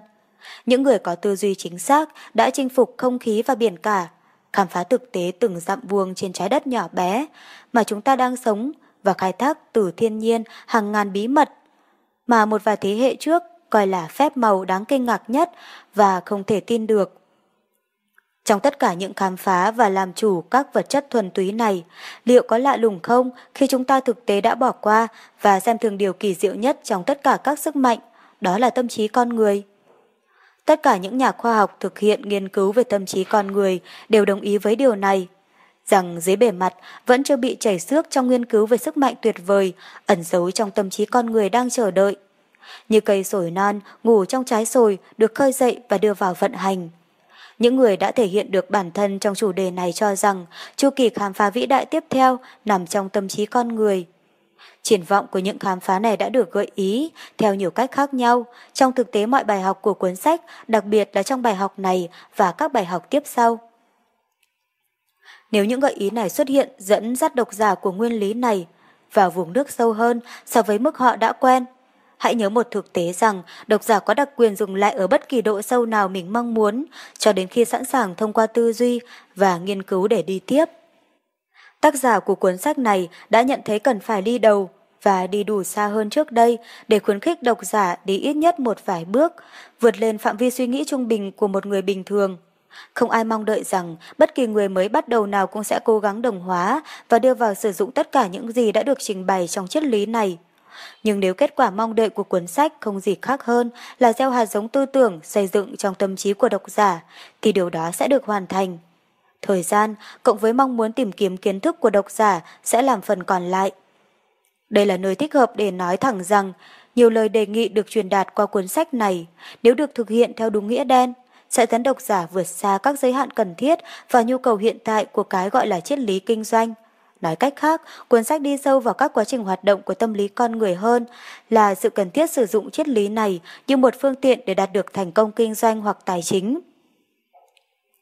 Tuy nhiên, có lẽ nhiều độc giả của cuốn sách sẽ muốn đi sâu vào nghiên cứu về sức mạnh tâm trí hơn là thuần túy vì thành tựu vật chất.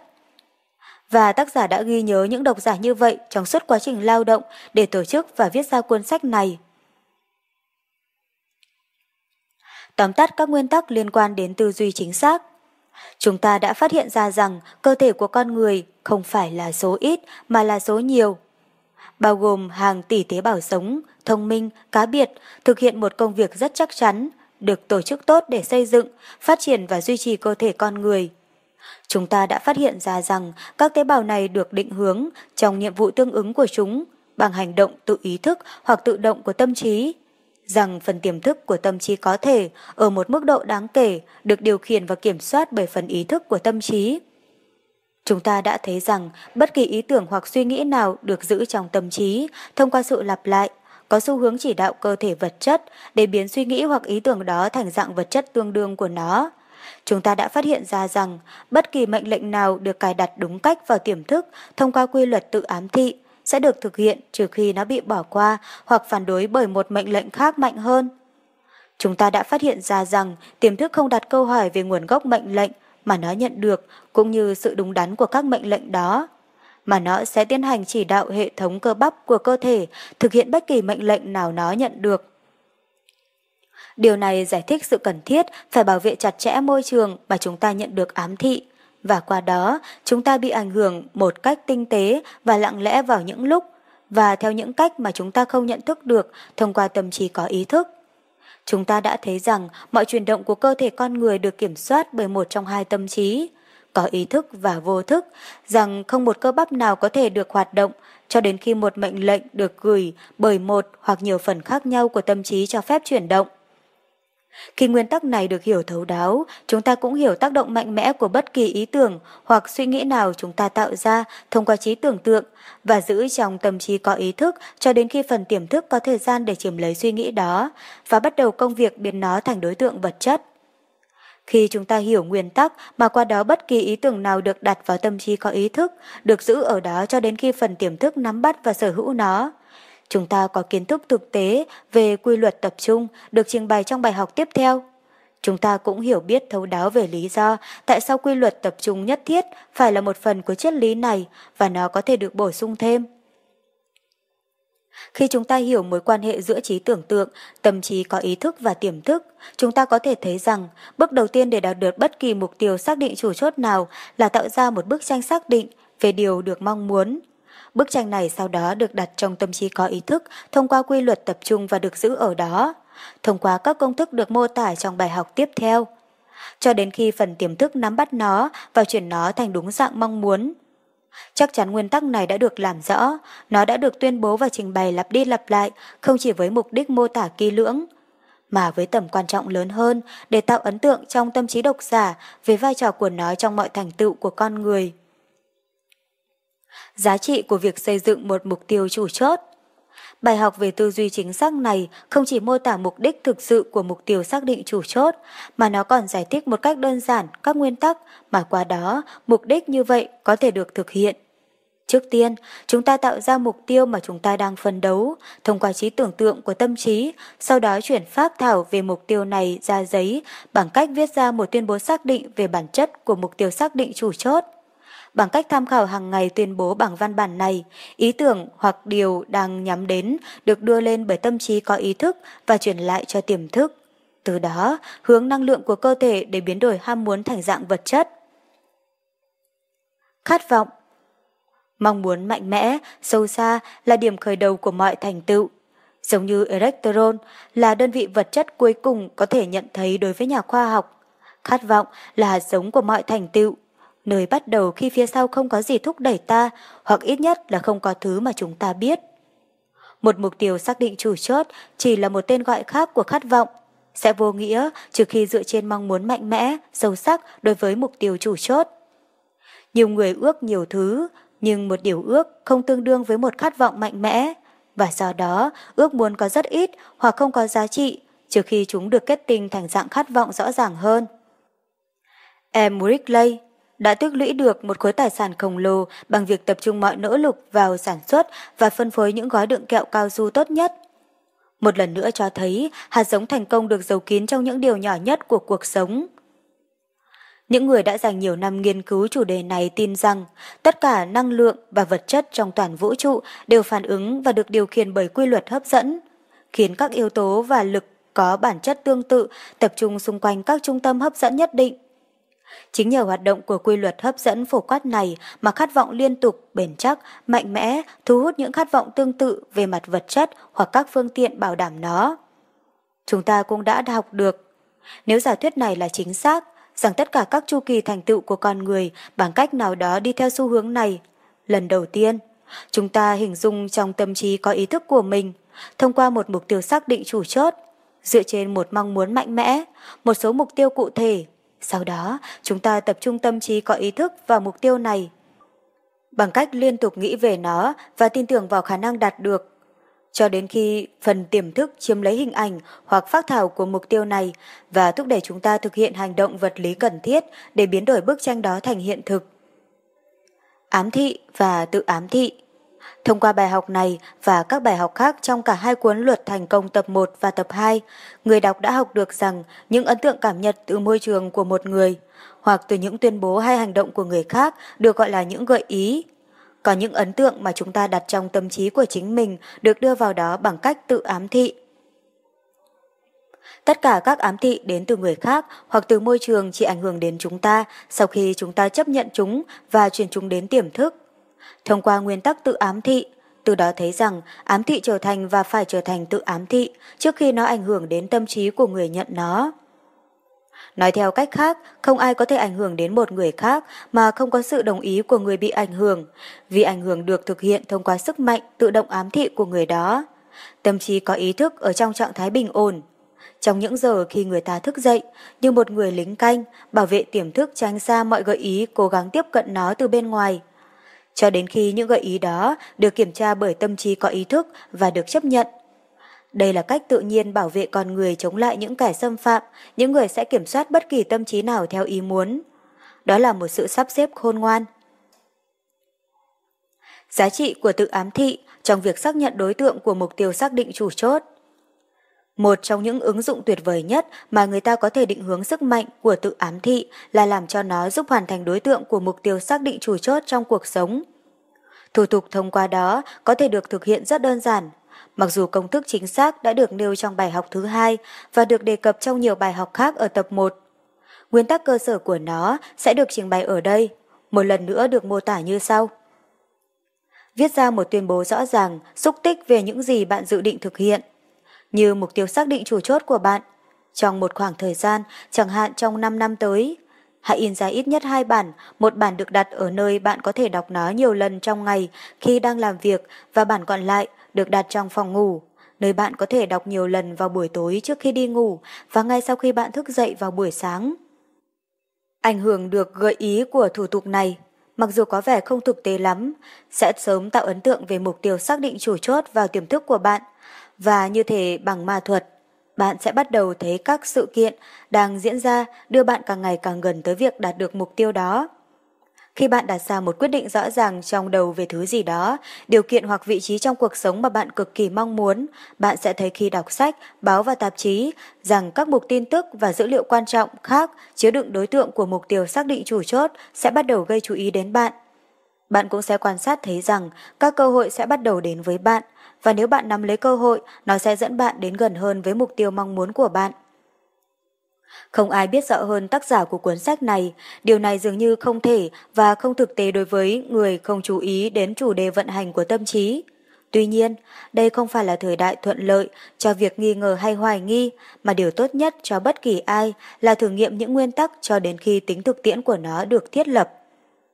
Đối với thế hệ hiện tại, dường như không còn thế giới nào để chinh phục trong lĩnh vực phát minh cơ học, nhưng mọi nhà tư tưởng, ngay cả những người không phải nhà tư duy chính xác, sẽ thừa nhận rằng chúng ta đang bước vào một kỷ nguyên tiến hóa, thử nghiệm và phân tích mới khi sức mạnh của tâm trí con người được quan tâm hơn.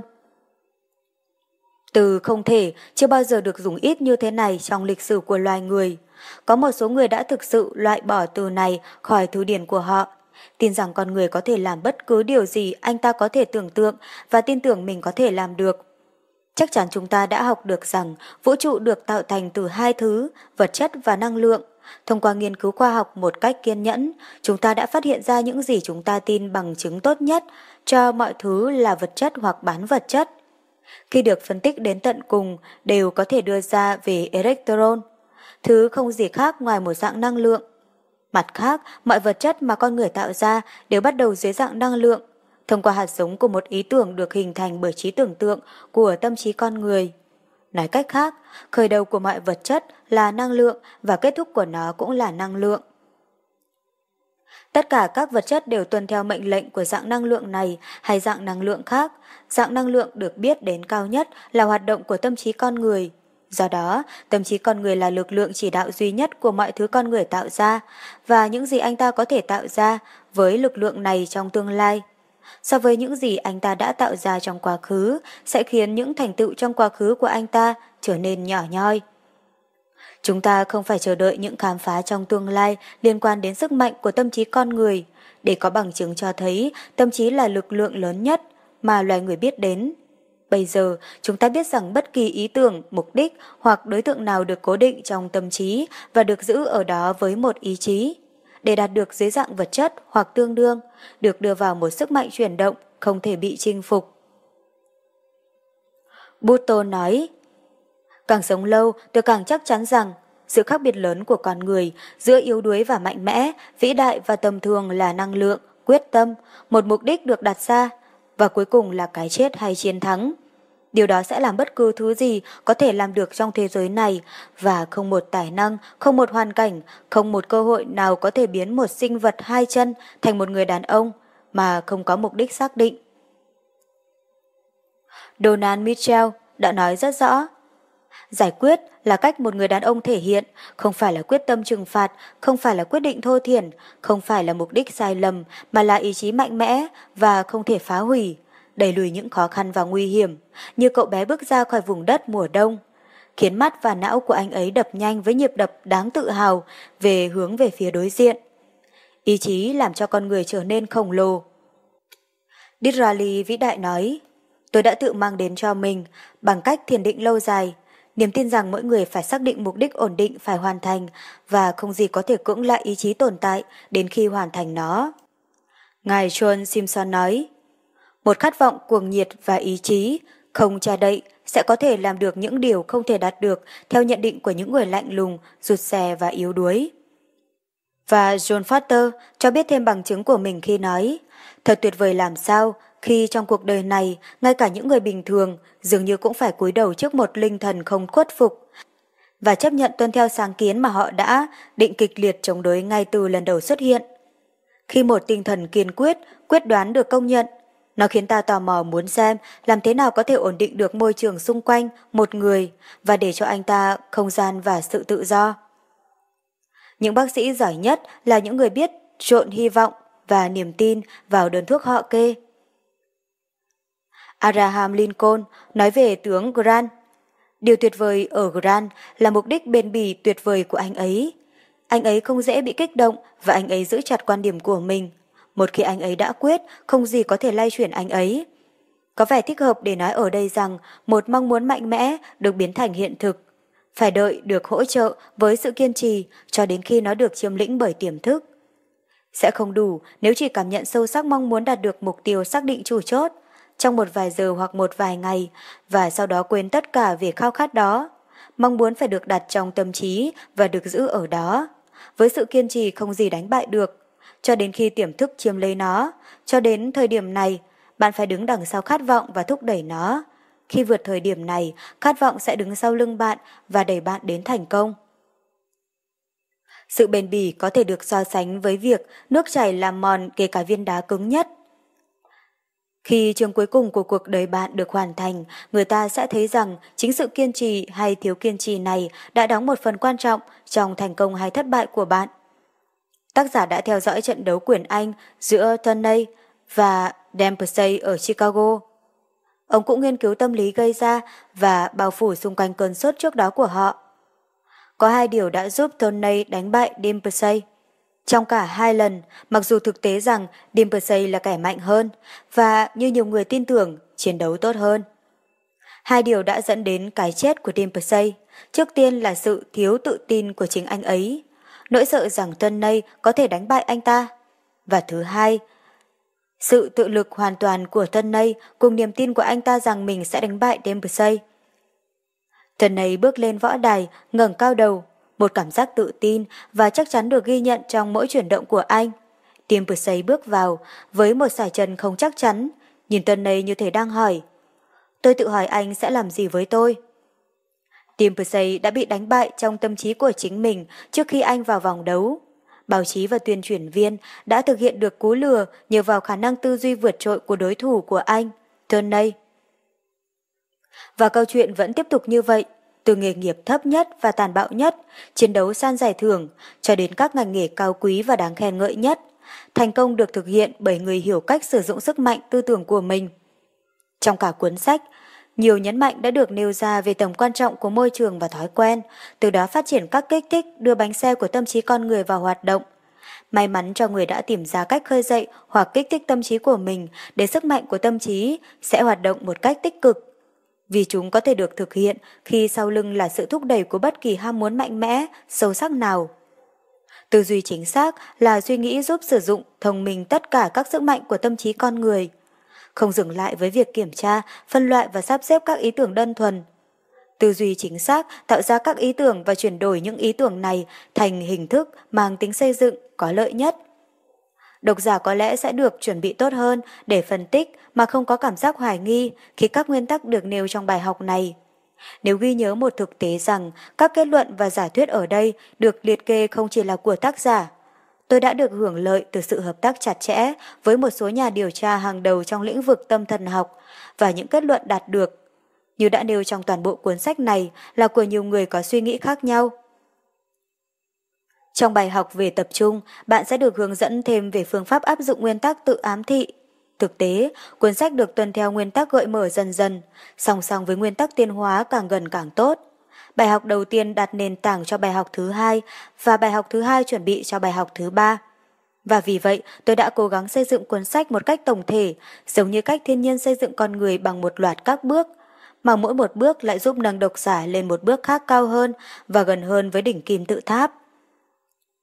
Mục đích việc xây dựng cuốn sách như trình tự hiện có, không thể diễn tả bằng lời, nhưng nó sẽ trở nên rõ ràng hơn với bạn ngay khi bạn nắm vững các bài học vì sự thành thạo đó sẽ mở ra cho bạn một nguồn kiến thức không thể rút trực tiếp từ người này đưa sang người khác, chỉ có thể đạt được bằng cách học tập, trải nghiệm và phát triển từ trong tâm trí của chính mình. Lý do kiến thức này không thể được truyền từ người này sang người khác, cũng giống như lý do một người không thể mô tả màu sắc cho người mù chưa bao giờ nhìn thấy màu sắc. Kiến thức mà tôi viết chỉ trở nên rõ ràng đối với tôi sau khi tôi siêng năng và trung thành làm theo các hướng dẫn mà tôi đã nêu ra trong cuốn sách để được định hướng và giác ngộ. Do đó, tôi nói từ kinh nghiệm bản thân khi cho rằng không có hình ảnh minh họa, ví von hoặc từ nào để mô tả kiến thức này một cách trọn vẹn. Nó chỉ có thể được dẫn truyền từ bên trong. Với gợi ý mơ hồ về phần thưởng đang chờ đợi tất cả những người nghiêm túc và thông minh tìm kiếm lối đi ẩn giấu đến kiến thức mà tôi đề cập, Bây giờ chúng ta sẽ thảo luận về giai đoạn tư duy chính xác sẽ đưa bạn lên đỉnh cao như khả năng của bạn cho phép. Ngoại trừ thông qua việc khám phá và sử dụng lối đi bí mật mà tôi đã ám chỉ. Suy nghĩ là vật chất. Nhiều người tin rằng mọi suy nghĩ được hoàn thành bắt đầu từ sự rung động không ngừng với người có suy nghĩ đó và sau đó tranh luận bằng chính con người là sự phản ánh vật lý của suy nghĩ được đưa vào chuyển động bởi trí thông minh vô hạn. Hy vọng duy nhất dành cho nhân loại trong toàn bộ kinh thánh là một phần thưởng có thể đạt được không bằng bất kỳ cách nào khác, ngoại trừ suy nghĩ mang tính xây dựng. Đây là một tuyên bố gây sửng sốt, nhưng nếu bạn thậm chí chỉ là một người mới nghiên cứu và thông dịch viên của kinh thánh, bạn hiểu rằng đó là một tuyên bố đúng. Nếu Kinh Thánh nói rõ ràng về bất kỳ một điểm nào hơn tất cả những điểm khác, thì đó là dựa trên thực tế rằng tư duy đó là khởi đầu của tất cả mọi thứ có bản chất vật chất. Vào đầu mỗi bài học trong cuốn sách này, bạn sẽ thấy phương châm. Bạn có thể làm được nếu bạn tin rằng mình có thể. Câu này dựa trên một sự thật vĩ đại mà thực tế là tiền đề của chính toàn bộ những giáo huấn trong kinh thánh. Hãy để ý sự nhấn mạnh được đặt lên từ tin. Đằng sau của từ tin tưởng, ẩn chứa những gợi ý mà bạn truyền vào tiềm thức thông qua nguyên tắc tự động gợi ý, với sự trợ giúp của quy luật trí tuệ ưu tú. Đừng bỏ lỡ điểm này, bạn không thể bỏ lỡ nó, vì nó là khởi đầu, trung gian và kết thúc của tất cả sức mạnh bạn sẽ có. Tất cả suy nghĩ đều là sáng tạo. Tuy nhiên, không phải tất cả các suy nghĩ đều có tính xây dựng hoặc tích cực. Nếu bạn nghĩ về sự khốn khổ, nghèo đói và không tìm thấy cách để tránh những điều này, thì những suy nghĩ của bạn sẽ tạo ra những điều đó và nguyên rủa bạn mới chúng. Nhưng ngược lại, nghĩ những điều có bản chất tích cực, đáng mong đợi và những suy nghĩ của bạn sẽ tạo ra những điều kiện đó. Tư duy từ hóa toàn bộ tính cách của bạn và thu hút về phía bạn những thứ bên ngoài. Những thực thể vật chất hài hòa với bản chất suy nghĩ của bạn. Điều này thực tế đã được làm rõ trong mỗi bài học trước, nhưng nó được lặp lại ở đây và sẽ được lặp lại nhiều lần hơn trong các bài học tiếp theo. Lý do cho sự lặp lại liên tục này là gần như tất cả những người mới bắt đầu nghiên cứu về hoạt động trí óc đều bỏ qua tầm quan trọng của sự thật cơ bản và vĩnh cửu này. Đầu tiên hãy bền lòng và kiên nhẫn, sau đó hãy đánh thức tâm trí mình với những điều bạn muốn và bạn sẽ gần như chắc chắn có được nó. Khi bạn đặt một mục tiêu xác định chủ chốt trong tâm trí tiềm thức của bạn, bạn phải nuôi dưỡng nó với niềm tin hoàn toàn rằng trí thông minh vô hạn sẽ bước vào và phát triển mục đích đó thành hiện thực theo đúng bản chất của nó. Bất cứ sự thiếu thốn niềm tin nào như vậy sẽ mang lại cho bạn sự thất vọng. Khi bạn đề xuất một mục tiêu xác định chủ chốt, hàm chứa một số mong muốn xác định trong tiềm thức của bạn, bạn phải mang niềm tin đó vào việc thực hiện mục đích cuối cùng, để bạn thực sự có thể thấy mình sở hữu đối tượng của mục đích. Hãy hành xử như những người thủy thủ chính xác như khi bạn đã sở hữu đối tượng của mục đích xác định, kể từ thời điểm bạn đề xuất nó cho tiềm thức của mình. Đừng thắc mắc, đừng tự hỏi liệu các nguyên tắc tự ám thị có hoạt động không, đừng nghi ngờ mà hãy tin tưởng. Chắc chắn điểm này đã được nhấn mạnh đủ để gây ấn tượng với tâm trí của bạn về tầm quan trọng của nó. Niềm tin tích cực và việc đạt được mục đích xác định của bạn là mầm mống mà bạn nuôi dưỡng cho quả trứng của tư duy. Và nếu bạn không cho nó được thụ tinh, thì việc mong đợi đạt được mục tiêu xác định chủ chốt cũng không khác gì bạn mong đợi một con gà mái đẻ trứng không ấp, mà gà con tự sinh ra vậy. Bạn không bao giờ biết suy nghĩ sẽ làm gì. Trong việc mang lại cho bạn sự ghét bỏ hoặc tình yêu, vì suy nghĩ là sự vật, và đôi cánh thoáng đãng của chúng mềm mại hơn cả chim bồ câu. Chúng tuân theo quy luật của vũ trụ.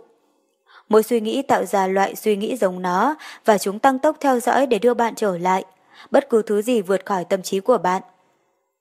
Suy nghĩ là sự vật, đây là một sự thật tuyệt vời mà khi bạn hiểu, nó sẽ đưa bạn đến gần cánh cửa của lối đi bí mật, lối đi đến tri thức đã được đề cập trước đây, bởi vì một người khác có thể truyền lại cho bạn. Khi bạn nắm bắt được sự thật cơ bản này, bạn sẽ sớm tìm thấy cánh cửa đó và mở nó ra. Sức mạnh để tư duy như bạn muốn là sức mạnh duy nhất mà bạn có quyền kiểm soát tuyệt đối. Xin vui lòng đọc và nghiên cứu các câu nói ở trên cho đến khi bạn nắm được ý nghĩa của nó. Nếu bạn có khả năng kiểm soát suy nghĩ của mình thì trách nhiệm thuộc về bạn là liệu suy nghĩ của bạn sẽ thuộc loại tích cực hay tiêu cực. Điều đó mang đến trong tâm trí một trong những bài thơ nổi tiếng nhất thế giới. Bất khuất Từ bóng đêm bao phủ, than ôi, thăm thẳm hố đen ngập kiếp người. Cảm ơn thần linh là ai đi nữa. Đã cho tôi linh hồn bất khuất của tôi. Trong khó khăn khắt khe trói buộc, không nhíu mày, không khóc rên la. Định mệnh phủi đầu, vùi dập không tha. Đầu tôi vẫn ngẩng cao đầy máu. Hết cõi này, thịnh nỗ đầy nước mắt. Bóng kinh hoàng thần chết lấp ló theo ngay. Tài ương năm tháng dọa dẫm mỗi ngày, tôi vẫn và sẽ không sợ hãi khung cửa cuộc đời giàu đẹp biết bao. Tội hình chồng chất mãi lên cao, vận mệnh đời tôi tôi làm chủ, tâm hồn tôi là thuyền trưởng tự hào. Henley Henley đã viết bài thơ này khi anh ta phát hiện ra cánh cửa dẫn lối bí mật mà tôi đã đề cập. Bạn là chủ nhân của số phận và là người chỉ huy của tâm hồn. Bởi thực tế là bạn kiểm soát suy nghĩ của chính mình và với sự trợ giúp của những suy nghĩ của bạn, bạn có thể tạo ra bất cứ điều gì bạn muốn. Khi chúng ta tiến gần đến bài học này, chúng ta hãy kéo bức màn treo qua cánh cổng gọi là cái chết và nhìn vào cõi xa. Kìa một thế giới mở ra với những sinh vật hoạt động, mà không cần sự trợ giúp của cơ thể vật lý.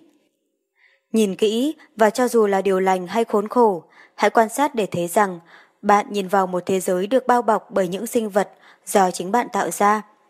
Tương ứng chính xác với bản chất suy nghĩ của bạn khi bạn thể hiện chúng trước khi chết. Chúng ở đó, những đứa trẻ của trái tim và tâm trí bạn, khuôn mẫu theo hình ảnh của những suy nghĩ của riêng bạn. Những người sinh ra từ lòng thù hận, đố kỵ, ghen tị, ích kỷ và bất công đối với đồng loại sẽ không tạo ra những người hàng xóm đáng mong đợi. Nhưng bạn vẫn phải sống với họ như trước vì họ là do bạn tạo ra và bạn không thể từ chối. Thật vậy, bạn sẽ rất đáng thương nếu bạn tìm thấy không có đứa trẻ nào được sinh ra từ tình yêu, công lý, sự thật và lòng tốt đối với người khác. Trong ánh sáng của lời đề nghị ngụ ngôn này, chủ đề của tư duy chính xác mang một khía cạnh mới và quan trọng hơn nhiều, có phải không?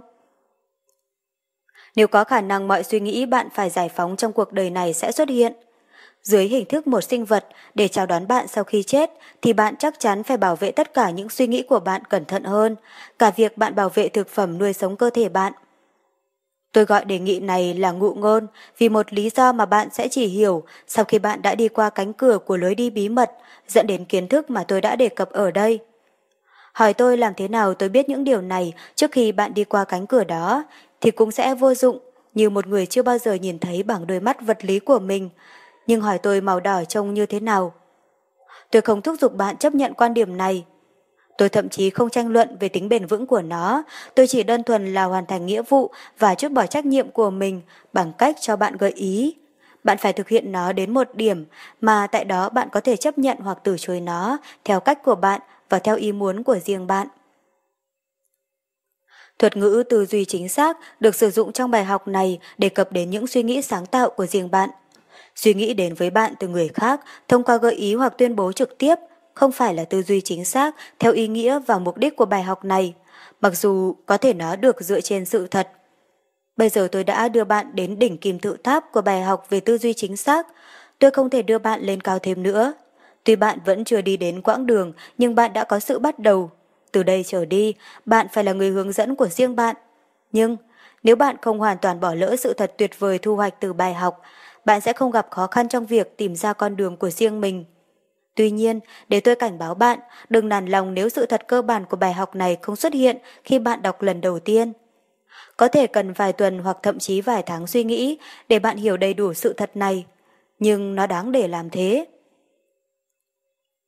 Các nguyên tắc được đặt ra trong phần đầu của bài học này bạn có thể dễ dàng hiểu và chấp nhận bởi vì chúng có bản chất cơ bản nhất Tuy nhiên, khi bạn bắt đầu đi theo chuỗi suy nghĩ tới phần kết bài học, có lẽ bạn thấy mình đang bước chân vào vùng nước quá sâu để bạn có thể hiểu được.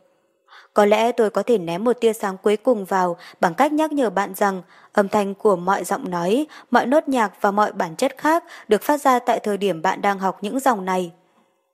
Đều trôi nổi ngay tại nơi bạn đang ở.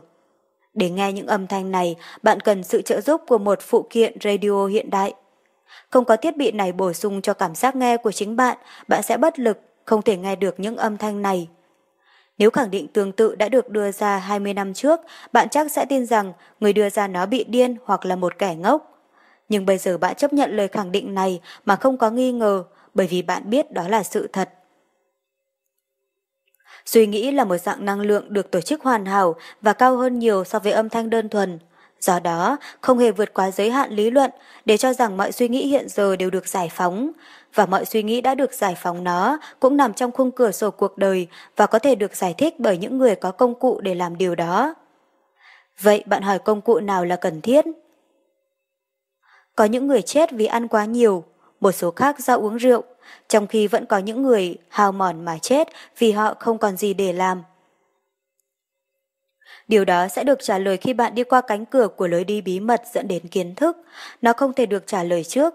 Lối đi chỉ có thể đạt được thông qua phương tiện suy nghĩ của riêng bạn. Đây là lý do tại sao tất cả các nhà triết học vĩ đại khuyên rằng con người nhận biết quá khứ phải biết mình. Biết mình chính là tiếng khóc của mọi thời đại. Cuộc sống của Chúa Kitô là một lời hứa không bị gián đoạn về hy vọng hoàn toàn dựa trên kiến thức mà tất cả mọi người có thể khám phá ra.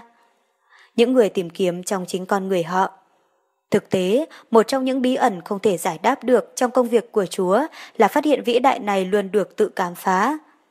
Sự thật mà con người tìm kiếm vĩnh viễn được gói chọn trong chính con người anh ta do đó sẽ là vô ích khi tìm kiếm xa xôi trong cuộc sống hoang dã, hoặc trong trái tim của những người khác để thấy nó. Làm như vậy chẳng mang lại tới gần hơn cái bạn đang tìm kiếm, thậm chí đẩy bạn đi xa nó hơn. Và có lẽ không ai ngoài bạn có thể biết rằng ngay cả bây giờ, khi bạn hoàn thành bài học này, bạn đang ở gần cánh cửa của lối đi bí mật, dẫn đến kiến thức hơn trước đây. Sự thành thạo của bạn về bài học này kéo theo việc hiểu rõ hơn về nguyên tắc được đề cập trong bài học giới thiệu với tư cách là trí tuệ ưu tú. Chắc chắn bây giờ bạn đã hiểu lý do cần liên minh hợp tác thân thiện giữa hai hoặc nhiều người. Liên minh này tăng cường tâm trí của những người tham gia vào nó và cho phép họ liên hệ sức mạnh tư tưởng của họ với trí thông minh vô hạn. Với tuyên bố này, toàn bộ bài học giới thiệu sẽ có ý nghĩa riêng đối với bạn. Bài học này đã giúp bạn làm quen với lý do chính tại sao bạn nên sử dụng quy luật của trí tuệ ưu tú, bằng cách chỉ cho bạn đỉnh cao mà quy luật này có thể tạo ra để mang theo tất cả những người hiểu và sử dụng nó. Đến lúc này, bạn nên hiểu tại sao một vài người đã vươn lên tầm cao về sức mạnh và kinh tế, trong khi những người khác xung quanh họ vẫn ở trong tình trạng nghèo đói và thiếu thốn. Nếu bây giờ bạn không hiểu nguyên nhân của việc này thì đến lúc bạn thành thạo các bài học còn lại của khóa học này, bạn sẽ làm được. Đừng nản lòng nếu sự hiểu biết đầy đủ về các nguyên tắc này không hiện ra ngay lần đầu tiên bạn đọc bài học. Đây là một bài học của toàn bộ khóa học mà người mới bắt đầu không thể hiểu thấu đáo thông qua một lần đọc. Bạn chỉ có thể lĩnh hội rõ ràng kiến thức phong phú của bài học thông qua suy nghĩ, liên hệ và vận dụng. Vì lý do này, bạn được hướng dẫn đọc bài học này ít nhất 4 lần, mỗi lần cách nhau một tuần bạn cũng được hướng dẫn đọc lại bài học giới thiệu để bạn có thể hiểu chính xác và chắc chắn hơn về quy luật của trí tuệ ưu tú cùng mối quan hệ giữa quy luật này với các chủ đề trong bài học về tư duy chính xác. Trí tuệ ưu tú là nguyên tắc mà qua đó bạn có thể trở thành một nhà tư duy chính xác. Rõ ràng, tuyên bố này vừa đơn giản vừa quan trọng, đúng không? Thất bại Thảo luận sau bài học cùng tác giả những bài học vĩ đại nhất có thể học được từ nghịch cảnh. Đấng tạo hóa khôn ngoan đã sắp xếp các vấn đề của nhân loại để con người bước vào thời đại của lý trí cần phải đi qua thất bại dưới hình thức này hay hình thức khác. Bạn thấy đấy, trong bức hình ở đầu trang này, thứ nặng nhất và tàn khốc nhất trong tất cả, đó là nghèo đói. Hàng trăm triệu người sống trên trái đất này ngày nay đang phải đấu tranh với đói nghèo để có được ba nhu cầu thiết yếu của cuộc sống – một nơi để ngủ, một thứ gì đó để ăn và quần áo để mặc. Đi qua cái nghèo không phải là câu nói đùa, nhưng điều quan trọng là dường như những người vĩ đại và thành công nhất từng sống đã nhận ra họ cần phải trải qua điều này trước khi họ thành công. Thất bại thường được xem như một lời nguyền, nhưng ít ai hiểu rằng thất bại chỉ là một lời nguyền khi nó được chấp nhận như vậy. Ít ai biết được sự thật rằng thất bại hiếm khi tồn tại lâu. Quay trở lại trải nghiệm của chính bạn trong một vài năm và bạn sẽ thấy rằng ở những thất bại của bạn hóa ra là những phước lành được ngụy trang. Thất bại dạy cho con người những bài học mà họ sẽ không bao giờ học được nếu không có nó. Hơn nữa, nó dạy bằng một ngôn ngữ phổ quát. Trong số những bài học tuyệt vời được dạy bởi thất bại là sự khiêm nhường. Không người nào có thể trở nên vĩ đại mà không cảm thấy mình khiêm tốn và tầm thường khi so sánh với thế giới những ngôi sao trên đầu và sự hài hòa của tự nhiên tạo ra. Với mỗi người con của người giàu có trở thành một người hữu ích cho nhân loại, thì sẽ có 99 người khác cung cấp dịch vụ hữu ích xuất hiện qua đói nghèo và đau khổ. Điều này dường như nhiều hơn một sự trùng hợp. Hầu hết những người tin rằng mình thất bại hoàn toàn không phải là thất bại. Hầu hết các điều kiện mà con người coi là thất bại không gì khác hơn là thất bại tạm thời. Nếu bạn thương hại bản thân và cảm thấy rằng bạn là một người thất bại, Hãy nghĩ rằng bạn sẽ tồi tệ đến mức nào nếu bạn phải hoán đổi vị trí người khác có hoàn cảnh tệ hại hơn bạn. Trong thành phố Chicago có một phụ nữ trẻ đẹp. Đôi mắt cô màu xanh nhạt. Nước da của cô vô cùng sáng. Cô có một giọng nói quyến rũ, ngọt ngào. Cô ấy có học thức và có văn hóa. Ba ngày sau khi tốt nghiệp tại một trong những trường đại học ở phương Đông, cô phát hiện ra rằng mình có dòng máu người da đen trong huyết quản – Người đàn ông mà cô đã đính hôn từ chối kết hôn với cô, những người da đen không muốn cô và người da trắng không kết giao với cô. Trong suốt quãng đời còn lại, cô phải mang cái mác thất bại vĩnh viễn. Hãy nhớ rằng đây là thất bại vĩnh viễn. Khi những dòng chữ này đang được viết thì có tin một đứa bé xinh đẹp được sinh ra từ một cô gái chưa kết hôn và được dựa vào trại trẻ mồ côi, được nuôi dưỡng một cách máy móc và không bao giờ biết đến tình yêu của người mẹ. Trong suốt cuộc đời, đứa trẻ bất hạnh này phải gánh chịu lỗi lầm không thể sửa chữa của người khác. Bạn thật may mắn biết bao, bất kể bạn đang tưởng tượng mình thất bại thế nào thì bạn cũng không phải là đứa trẻ này. Nếu bạn có một cơ thể mạnh mẽ và một tâm trí lành mạnh, bạn đã có nhiều thứ mà bạn phải biết ơn. Hàng triệu người không có phước lành như vậy. Một phân tích cẩn trọng về 100 người đàn ông và phụ nữ mà thế giới đã công nhận là vĩ đại cho thấy họ bị buộc phải trải qua khó khăn và thất bại tạm thời. Thất bại mà có lẽ bạn có thể chưa bao giờ biết và sẽ không bao giờ biết. Woodrow Wilson qua đời quá sớm, là nạn nhân của sự vu khống độc ác và thất vọng, hoàn toàn tin rằng ông ấy là một thất bại. Thời gian, người làm phép lạ, vĩ đại, cho phép biến mọi sai lầm và thất bại thành thành công. Sẽ đặt tên của Woodrow Wilson ở đầu trang của những người vĩ đại.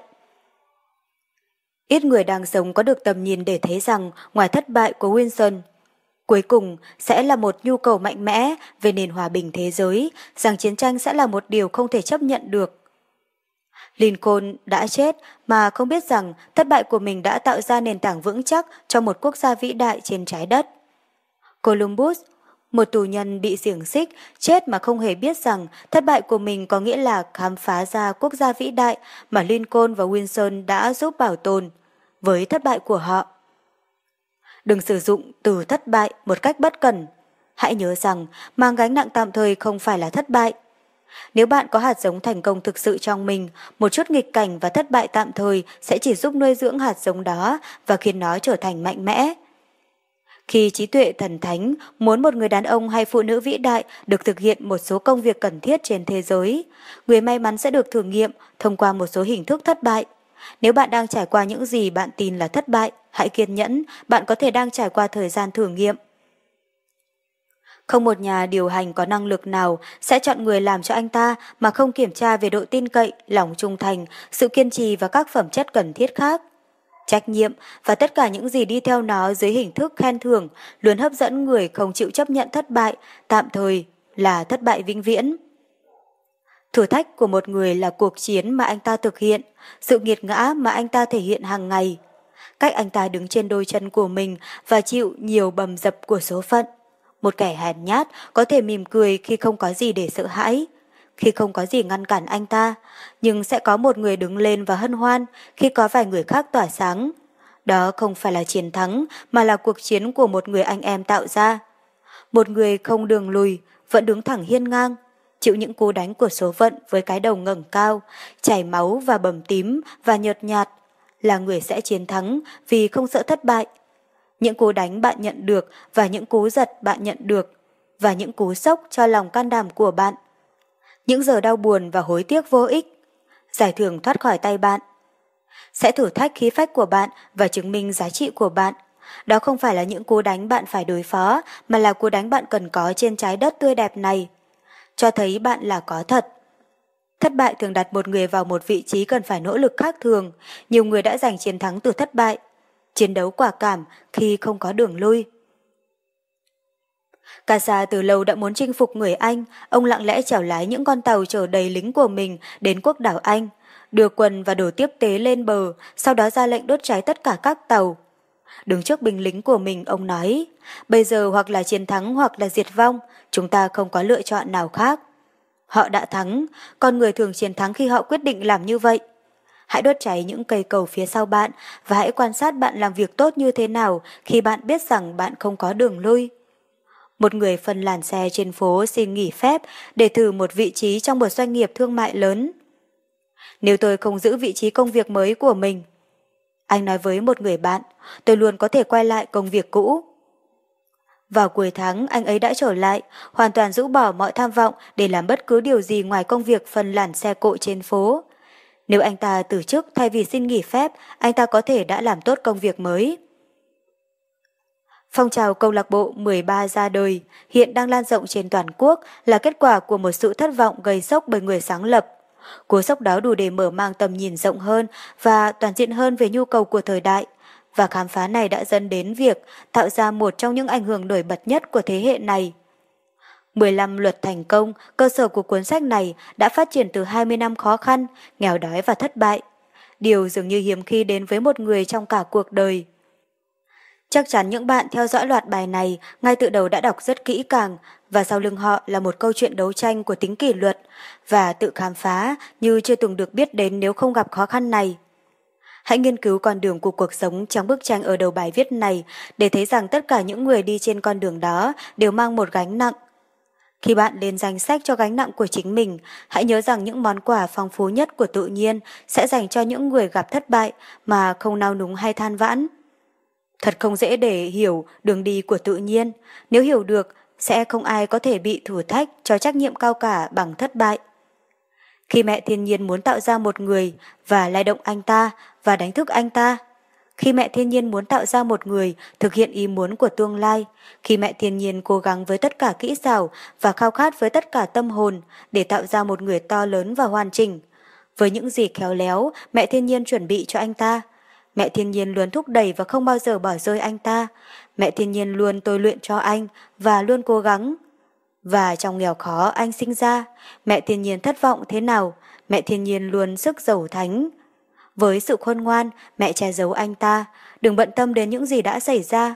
Dù cho phần thiên tài của anh ta nức nở và lòng tự hào của anh ta có thể lãng quên, buộc anh ta đấu tranh mạnh mẽ hơn, khiến anh cô đơn.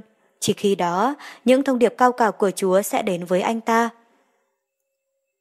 Để mẹ thiên nhiên có thể dạy cho anh những gì đã được dự tính, mặc dù anh có thể không hiểu. Cho anh ta niềm đam mê dẫn đường.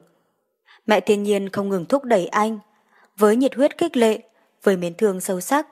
Này thì khủng hoảng, này thì kêu la, mọi người dẫn đầu xuất hiện. Khi người dân cần sự cứu rỗi, anh ta đến để lãnh đạo quốc gia rồi mẹ thiên nhiên chỉ ra đường lối. Khi thế giới tìm ra một người. Không có thất bại, những gì có vẻ giống thất bại thường không là gì khác ngoài thất bại tạm thời.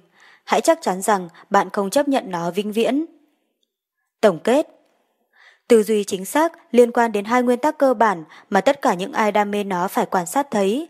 Đầu tiên, để tư duy chính xác, bạn phải tách sự thật khỏi thông tin đơn thuần có rất nhiều thông tin có sẵn cho bạn mà không dựa trên sự thật. Thứ hai, bạn phải tách các số liệu thành hai lớp, cụ thể là quan trọng và không quan trọng, hoặc có liên quan và không liên quan. Người tư duy chính xác biết rằng các tờ báo không phải lúc nào cũng báo cáo chân thực và anh ta cũng biết rằng những gì họ nói thường chứa nhiều sai lầm hơn là sự thật. Vậy nên, đừng bao giờ tin tưởng hoàn toàn vào báo chí. Người tư duy chính xác chỉ xem xét các sự kiện thực tế, bất kể chúng ảnh hưởng đến lợi ích của anh ta như thế nào. Vì biết rằng cuối cùng chính điều này sẽ đưa anh ta lên hàng đầu, đạt được toàn bộ mục tiêu xác định chủ chốt của anh trong cuộc sống. Là một người có tư duy chính xác, đó vừa là đặc quyền, nhưng cũng là nghĩa vụ của bạn phải cống hiến cho sự thật. Nếu bạn cho phép bản thân dao động theo mọi cách thông tin thu hút sự chú ý của bạn, bạn sẽ không bao giờ trở thành một người tư duy chính xác đồng nghĩa với việc bạn không nắm chắc trong tay khả năng đạt được mục tiêu xác định chủ chốt của mình. Con đường có thể không mở toang từ bước đầu tiên đến bước cuối cùng, nhưng nó có thể mở từng bước một. Do đó, khi bạn có ý thức về một cơ hội để thực hiện bước đầu tiên, hãy thực hiện nó mà không do dự và làm tương tự với bước thứ hai, thứ ba và tất cả các bước tiếp theo. Việc đạt được mục tiêu xác định chủ chốt của bạn chủ yếu phụ thuộc vào bạn. Action bạn có thường bị tác động, dao động bởi những tin đồn, những tin tức từ các nguồn không chính thức hay không?